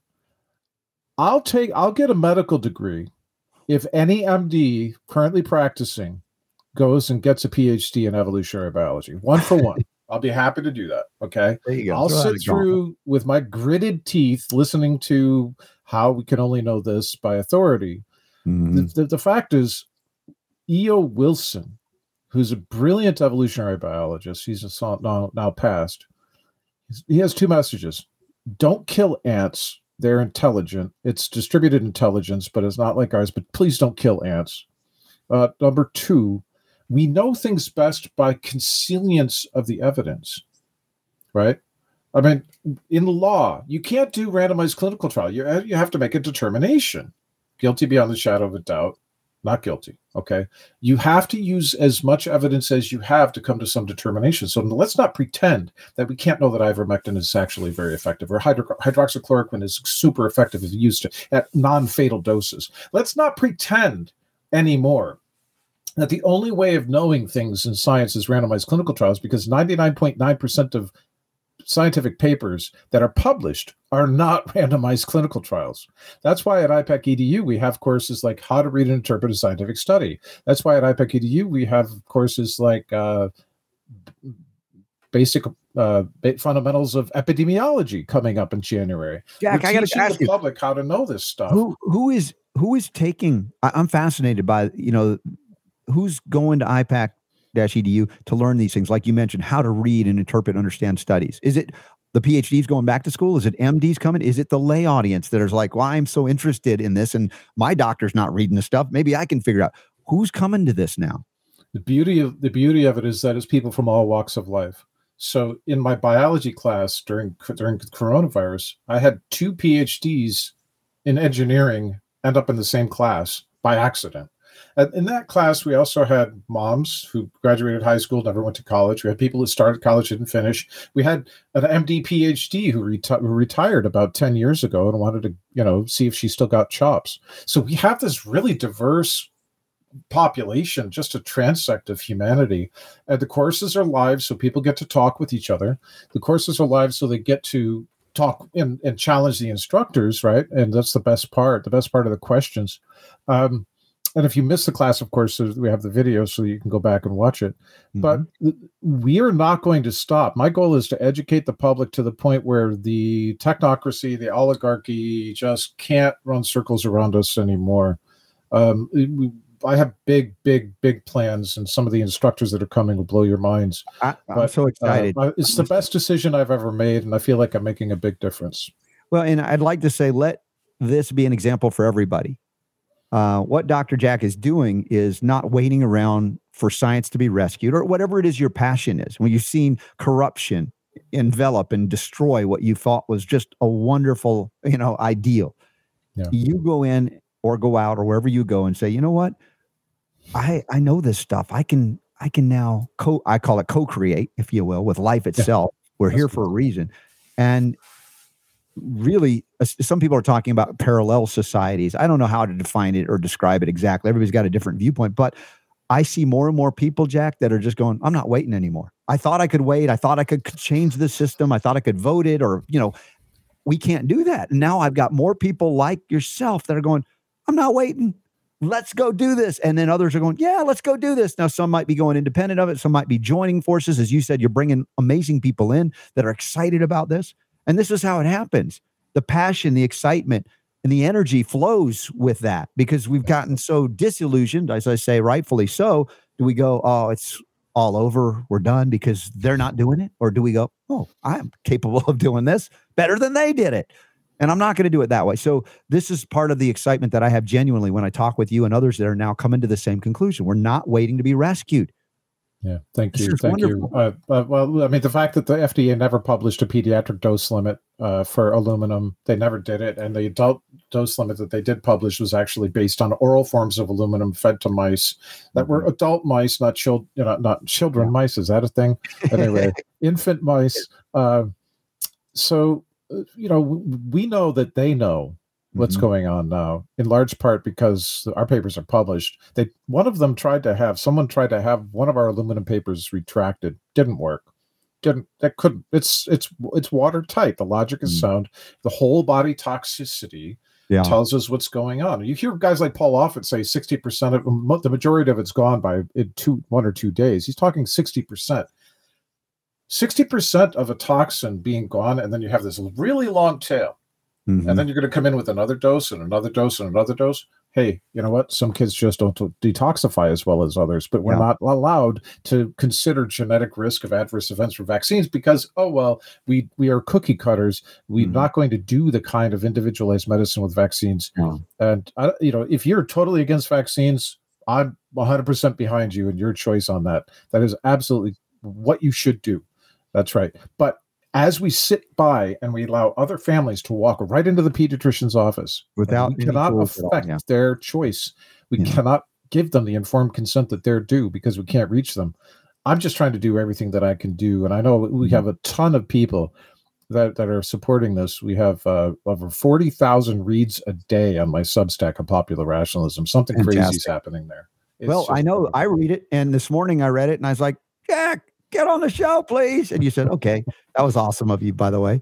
Uh, and, and the article it's in question that I first read, been a few today, on the sudden death pathophysiology of the vaccine mRNA molecule. And I thought this is as timely as anything we've been dealing with for a while now.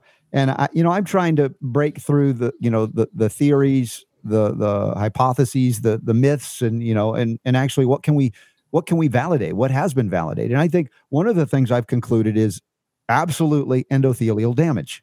You know, vascular, but anywhere in the body there's endothelial tissue. There's been a uh, an affinity for whatever this is, and, and, we've talked about spike proteins. And I, you know, I went back in was it the early 2000s where they uh, had patented certain things associated with maybe the spike protein, maybe it's different, maybe the same, but they actually measured it. And I talked about the size of these things. I'm going, all right, how do you filter that out with an N95? It's just too small, and it just kind of going basic, base levels discussion. So we can say, can we be rational about this? Can we use yeah. critical thinking skills about what we're dealing with? Then we go into the mRNA technology.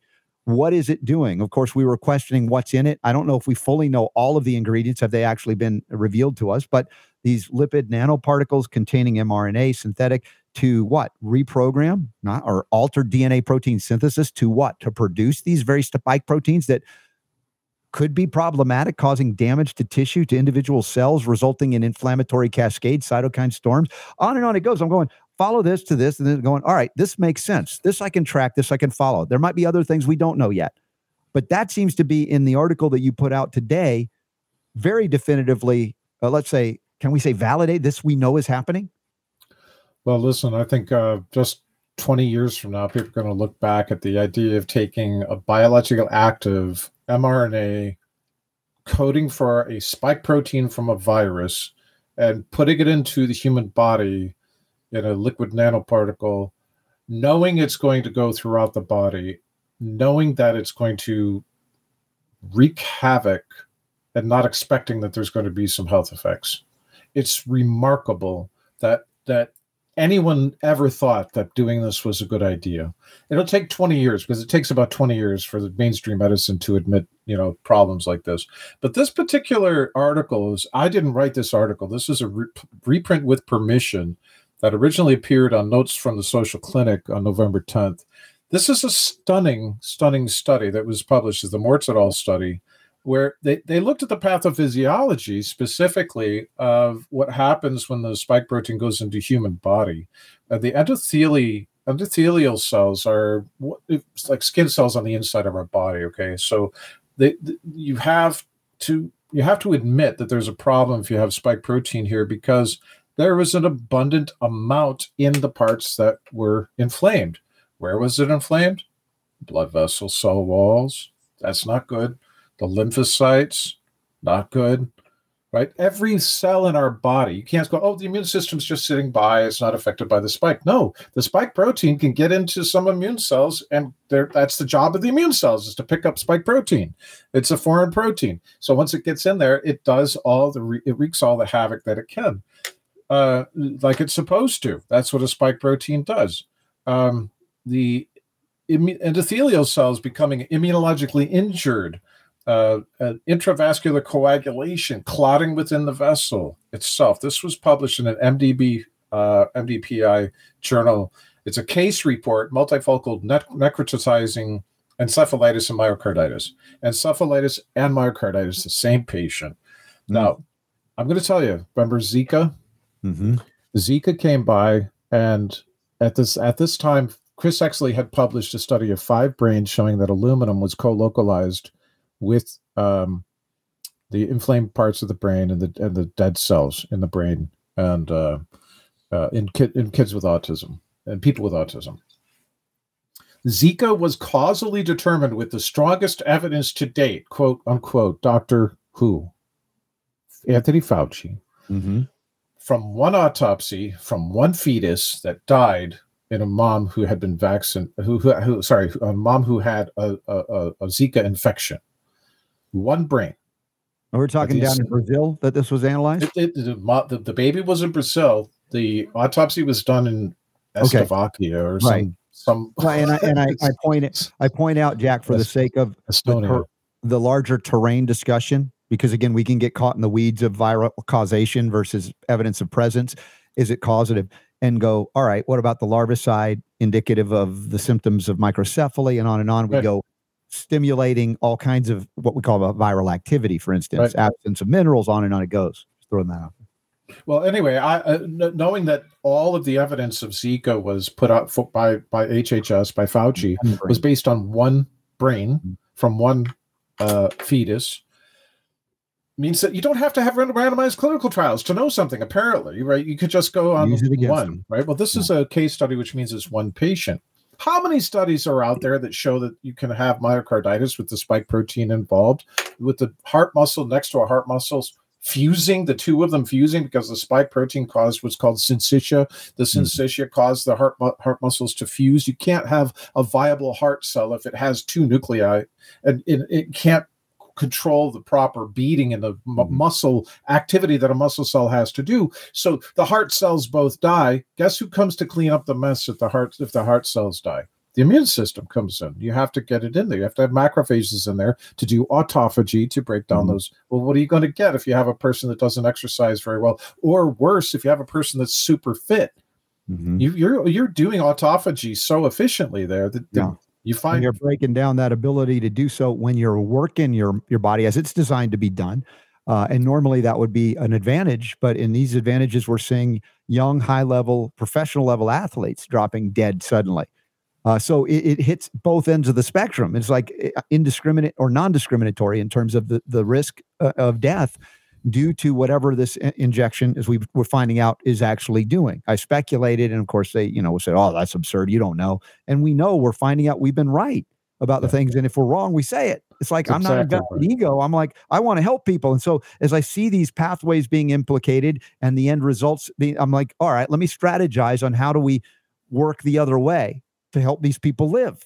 You know, I'm not condemning them to death. Some people do because, oh, you were stupid. You got the shot. Look, I, have been stupid in my life when I didn't know stuff. Why would I condemn anybody? I wouldn't want to be condemned.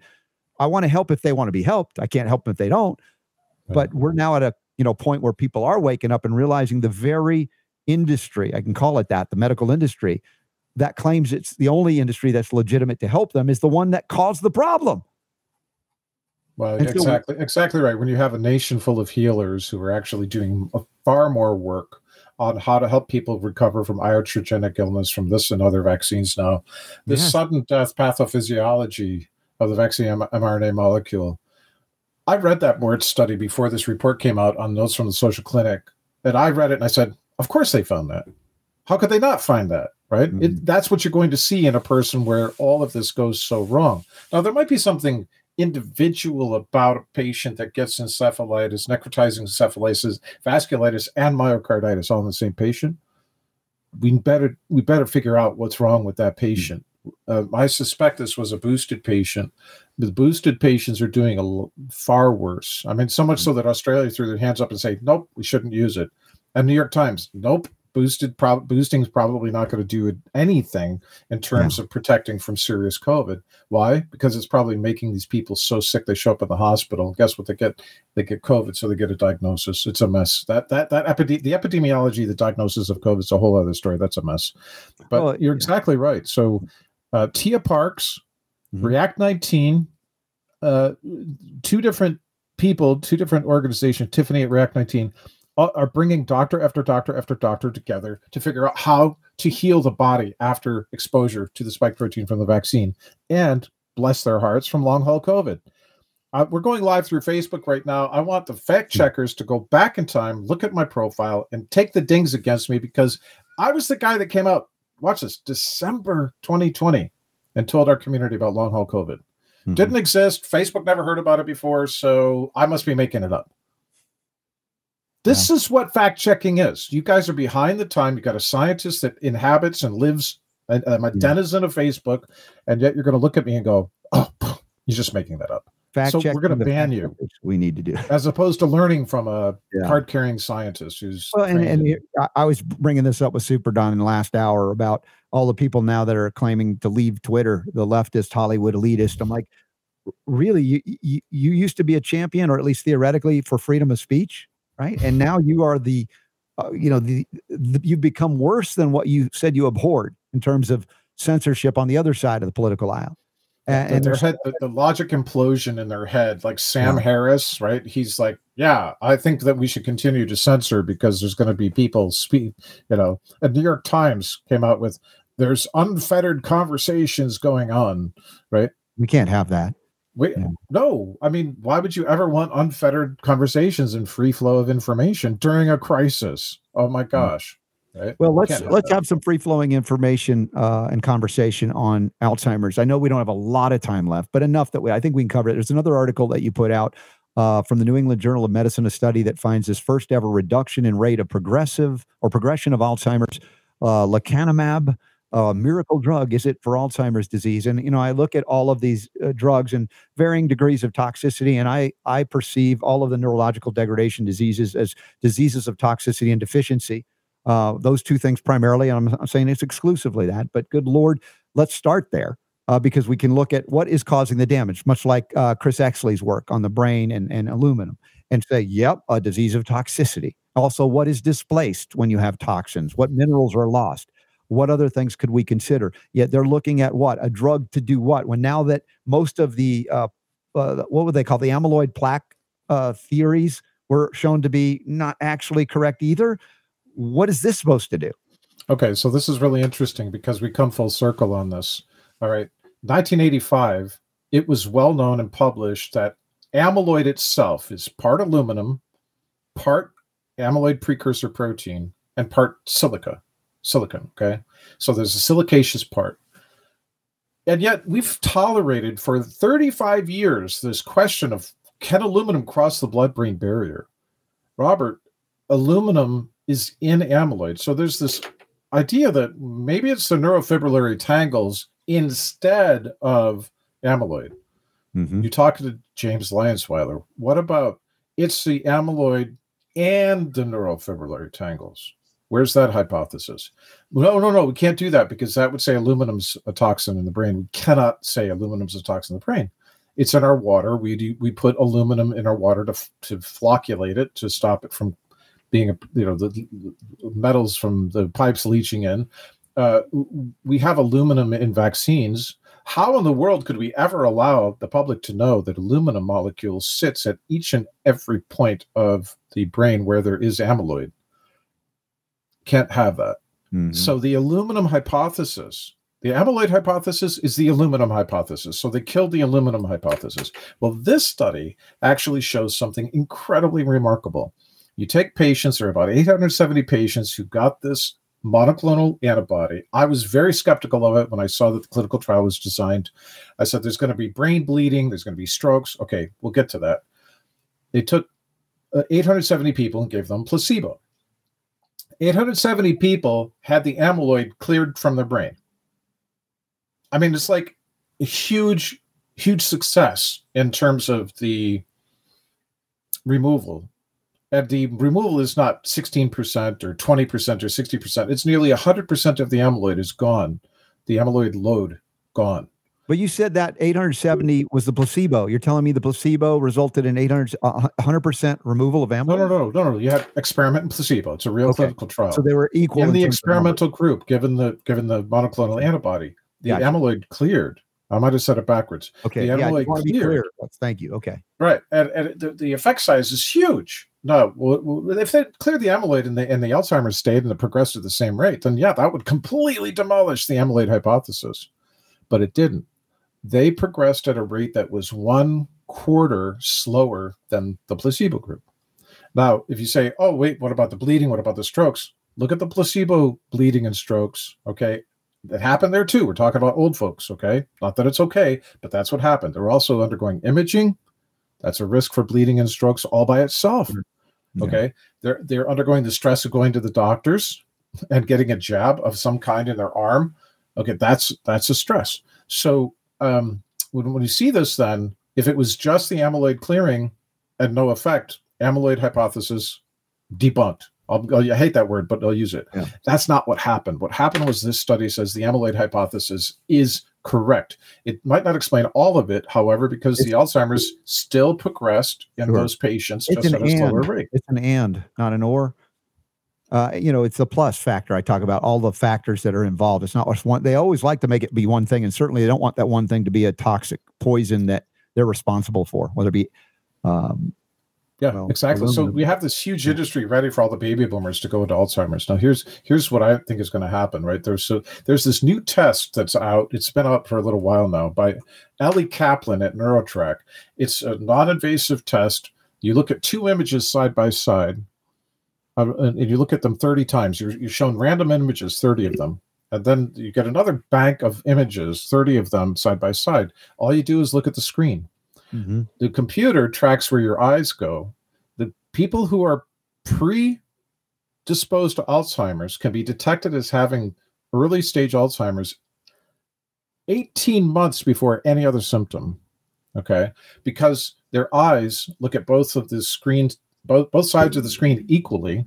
Mm. Uh, whereas the person that doesn't have Alzheimer's, I hope no, no one does, uh, are um, our brains, our hippocampus causes our eyes to look at the new items that were not in the first bank of images with a higher frequency. So, they so we spend more time on novelty automatically. It's yeah. a brilliant test. So if these people wow. that take this test that are given something like lifestyle modification, yes, right, more sunshine, yes, better diet, yes, all the interventions that we know, but the mainstream me- uh, media won't tell you about that can reduce the onset of, uh, risk of onset of Alzheimer's. Mm-hmm.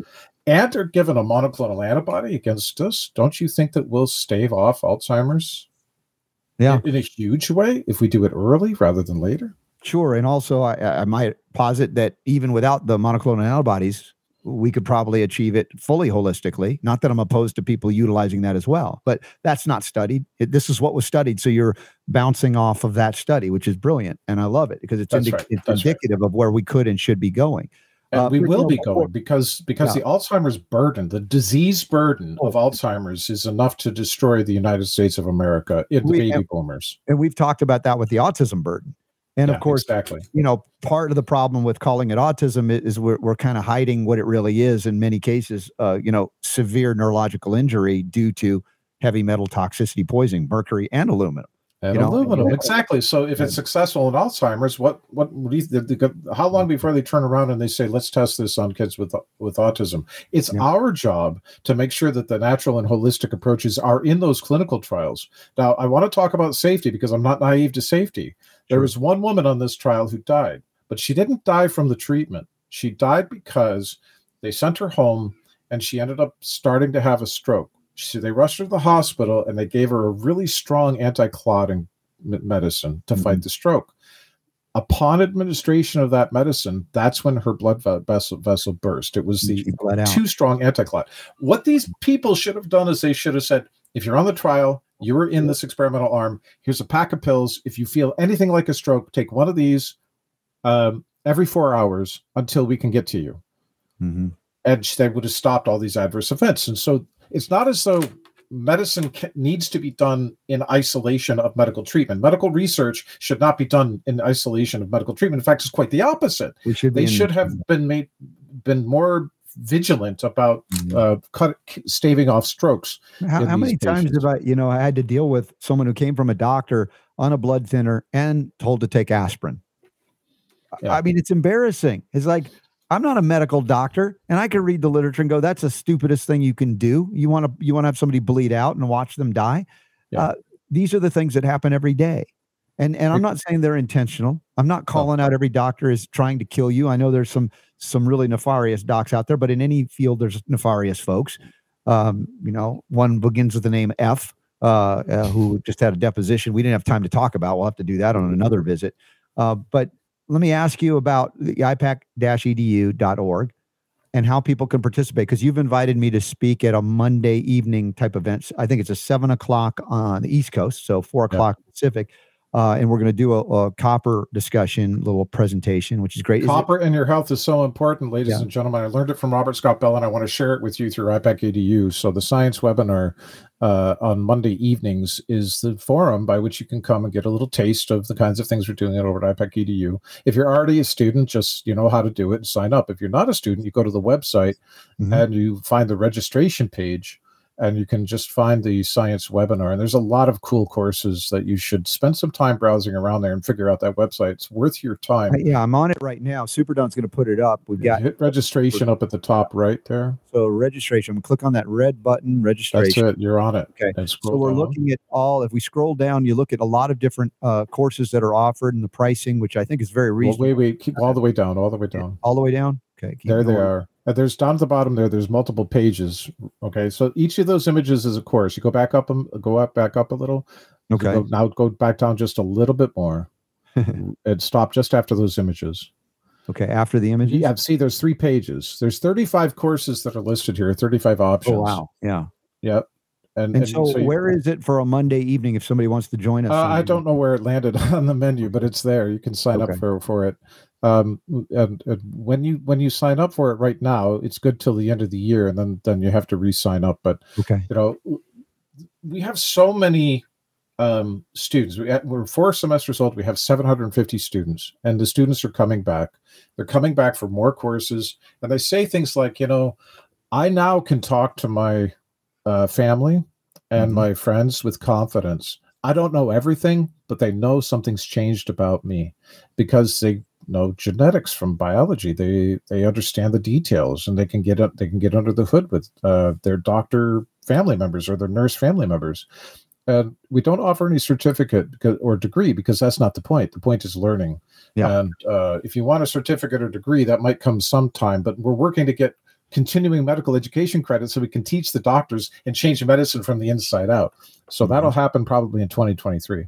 And uh, Jack, when is your show on? You because you're doing a regular broadcast as well, right? I, I don't have a regular broadcast. I, there's the very best place for people to find me is at Popular Rationalism, Substack.com. Uh, the Popular Rationalism is where I notify my followers and every the community about almost everything. Mm-hmm. Uh, once in a while, I do an Unbreaking Science, and yeah. we have some really, really uh, uh, impressive guests coming. But yeah, this is where I publish my mm-hmm. thinking this really took off during COVID when they were going for the uh, workplace mandates. And I, I would get up at five in the morning and I would just write the heck out of, hey, mm-hmm. wait a minute, let's put inject some reality into this discussion about workplace mandates. Yeah. And would encourage everybody to send the article to their congressman and their senator mm-hmm. so that they could see reason and logic. And I think that's I'd like to think that that had an effect on on you know people's people's thinking I, about. I think things. it is having an effect, and I love having these conversations with you. This is for those of you who are big fans of Dr. Jack. Um, you're always welcome here on the Robert Scott Bell Show. We always apply critical thinking skills to probably some some outrageous stories that we also have to cover outside of even this the scientific realm. But um, this is about getting back to some level of sanity and uh, enjoying life and you know creating or co-creating anew something that you want to see rather than waiting for it to be done for you. That's the problem we've had for a long time. And uh, Jack, that's what you're doing so well. And I'm so glad to be on this journey with you, my friend. I'm thinking the same thing. I'm so happy that we're on this planet at the same time. You know, all right, let's let's go do some good. And uh, if you guys share, the best thing you can do for me, if you want to do me a favor, not you, Robert Scott Bell, you've done more than your share. Please, if you can't get a paid subscription of Popular Rationalism, please consider sharing an article a week. That's all I'm asking. If you have a free subscription, pick your favorite one and share it by mm-hmm. email or share it on social media. That's the most important thing that you can do because mm-hmm. then other people will get to find this good stuff and you're going to look really smart. Agreed. And that's why I ask you to just share the show. When we're on, share the show. You don't assume because you know what everybody else does. They don't. They don't know about Dr. Jack and IPAK yet. Share it. And uh, then we break the cycle of censorship that is imposed on us only because we participate in it. Uh, we choose to do otherwise. So, uh, Dr. James Lyons Weiler, thank you, my friend. So good to have you on board again. Thank you too. Happy holidays, everybody. We sell gift cards. All right. We'll we'll see you again and see you on a Monday evening for one of the science presentations with Dr. James Lyons Weiler. And I'm so excited about that. for those of you who know, we also do a bonus round informally after the show is over. 60 seconds from the end of the show, a blip if you're on the podcast later. But thank you for being here on the Robert Scott Bell Show. Please say thanks to those sponsors that make this message of health, freedom, and healing liberty possible. And there are banners up and down the Robert Scott Bell Show site. Sign up for the newsletter by going to robertscottbell.com and sign up or texting RSB to 22828. And we'll pause for a moment, be back with the bonus round because the power to heal is yours.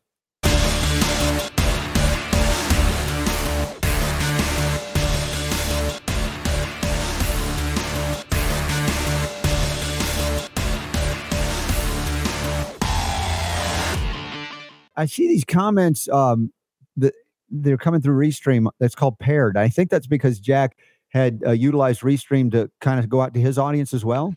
And one of the one of the cool features of Restream is that yeah, that if there are other people that have channels that uh, they can pair into um, the stream mm-hmm.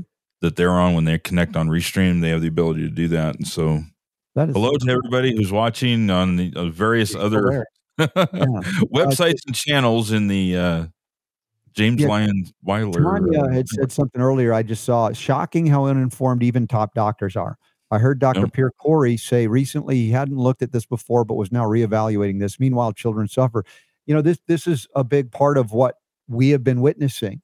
Uh, a, a person like a Dr. Pierre Kory, who's not a dummy, no one would claim he is, but completely unexposed to the kind of information that we flow with here on this show or that Dr. Jack is doing.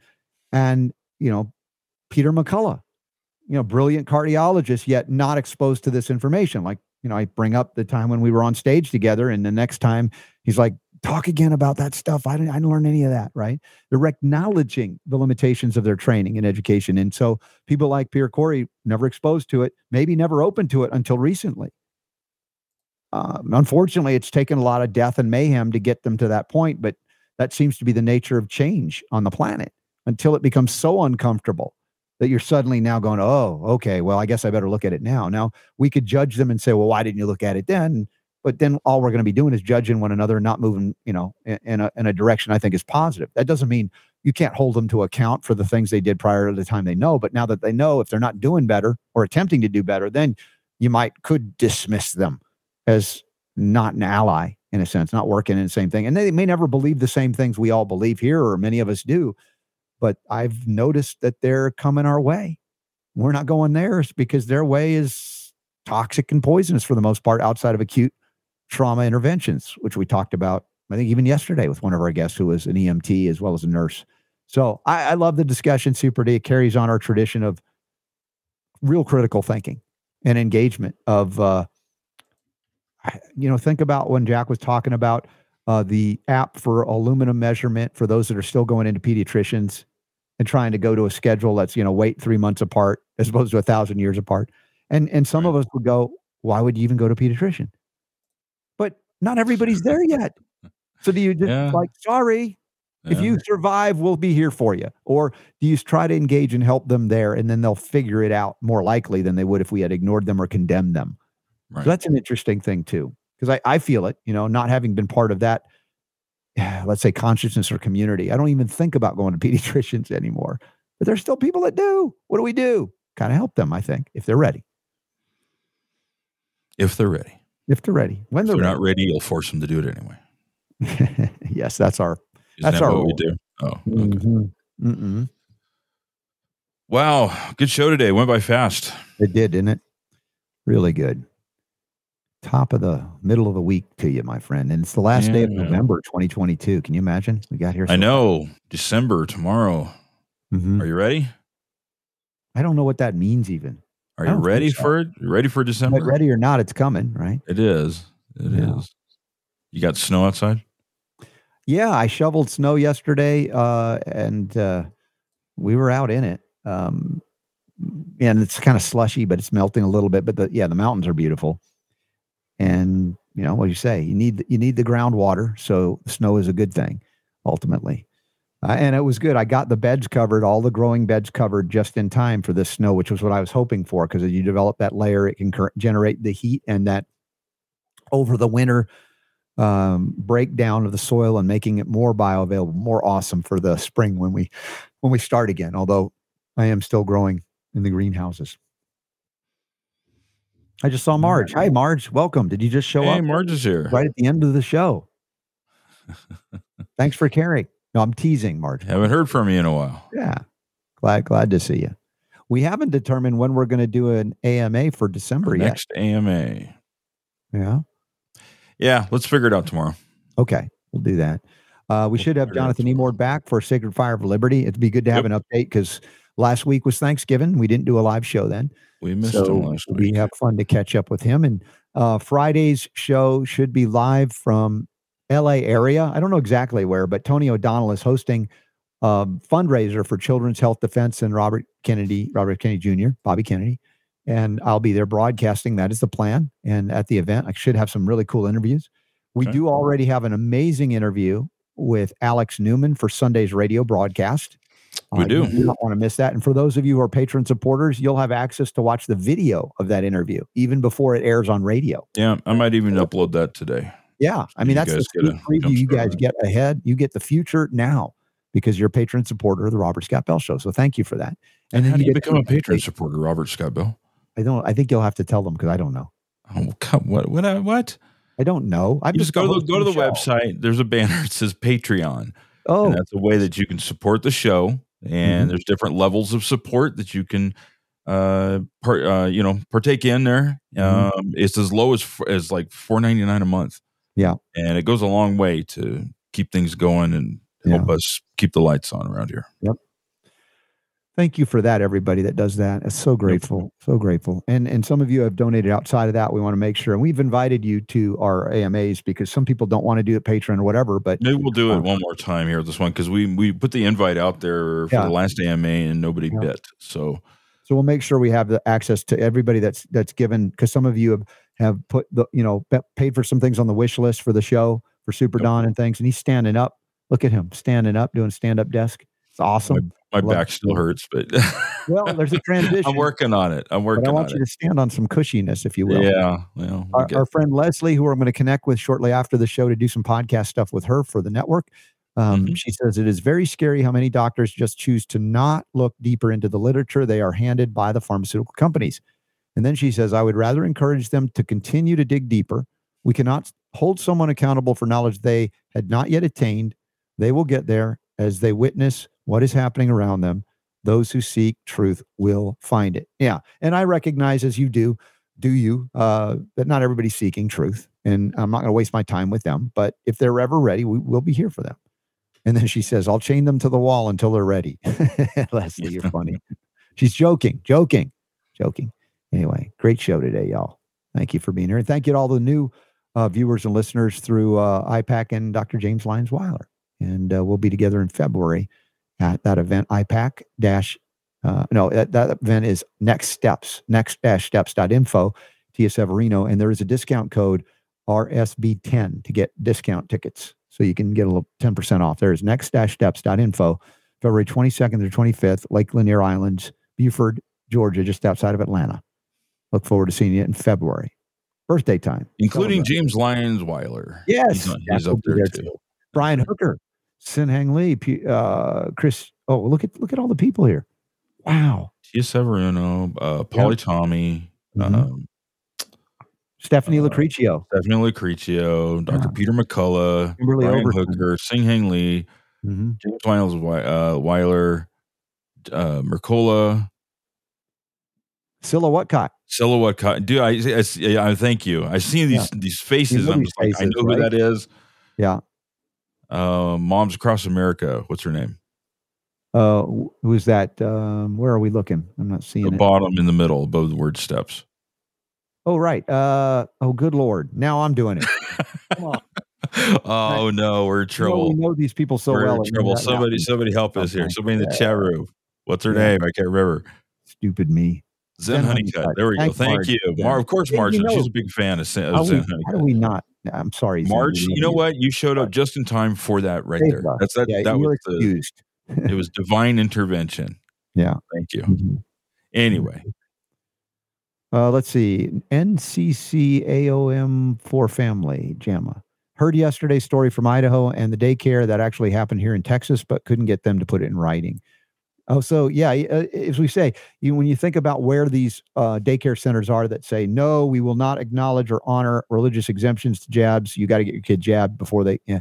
It's not just where you'd think it would happen, like California, New York, but Idaho and Texas. So you got to really hold their feet to the fire wherever you are, or find out another way. As we talked about creating a private membership association kind of daycare that's outside of the public health realm, and you can exclude people who are jabbed if you want.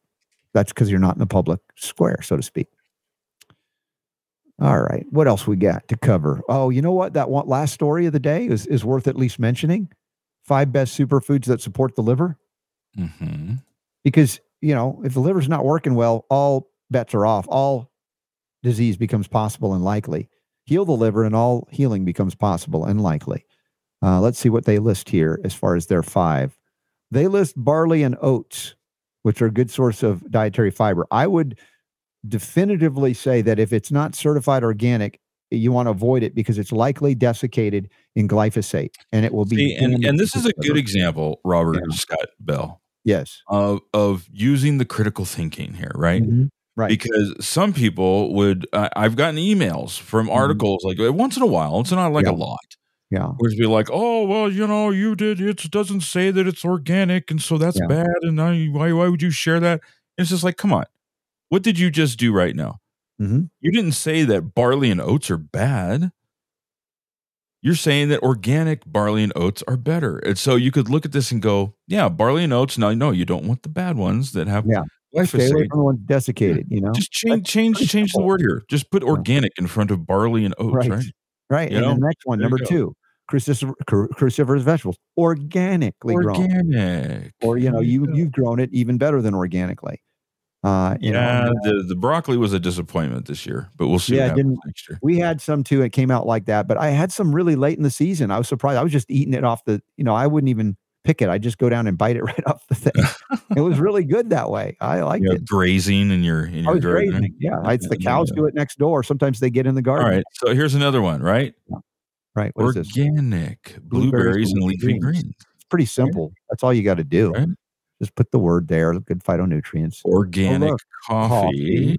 Now the green tea thing, I know that's been a little bit controversial. Uh, I got corrected on metals, right? because people are say that there's fluoride in it. Mhm. Um, or fluoride. Yeah. Yeah, yeah. So, So- caution there. There you go. And, water. Water. I don't know why they wrote it this way. Is this a typo? Olives oil?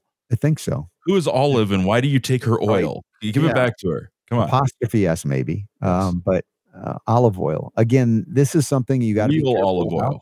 A lot True of olive oil- oil. Right. And a lot of the oil, olive oil, may not be what they say it is. So you Yep. got to do your research. When they say research shows olive oil improves whatever good cholesterol, we've talked about the nonsense of good and bad cholesterol. But Right. um, the fact is, olive oil is amazing when it's really clean and virgin or extra virgin and not rancid, not you know old, whatever it is. It's great stuff. I'm a fan. I, I like olive oil. I do.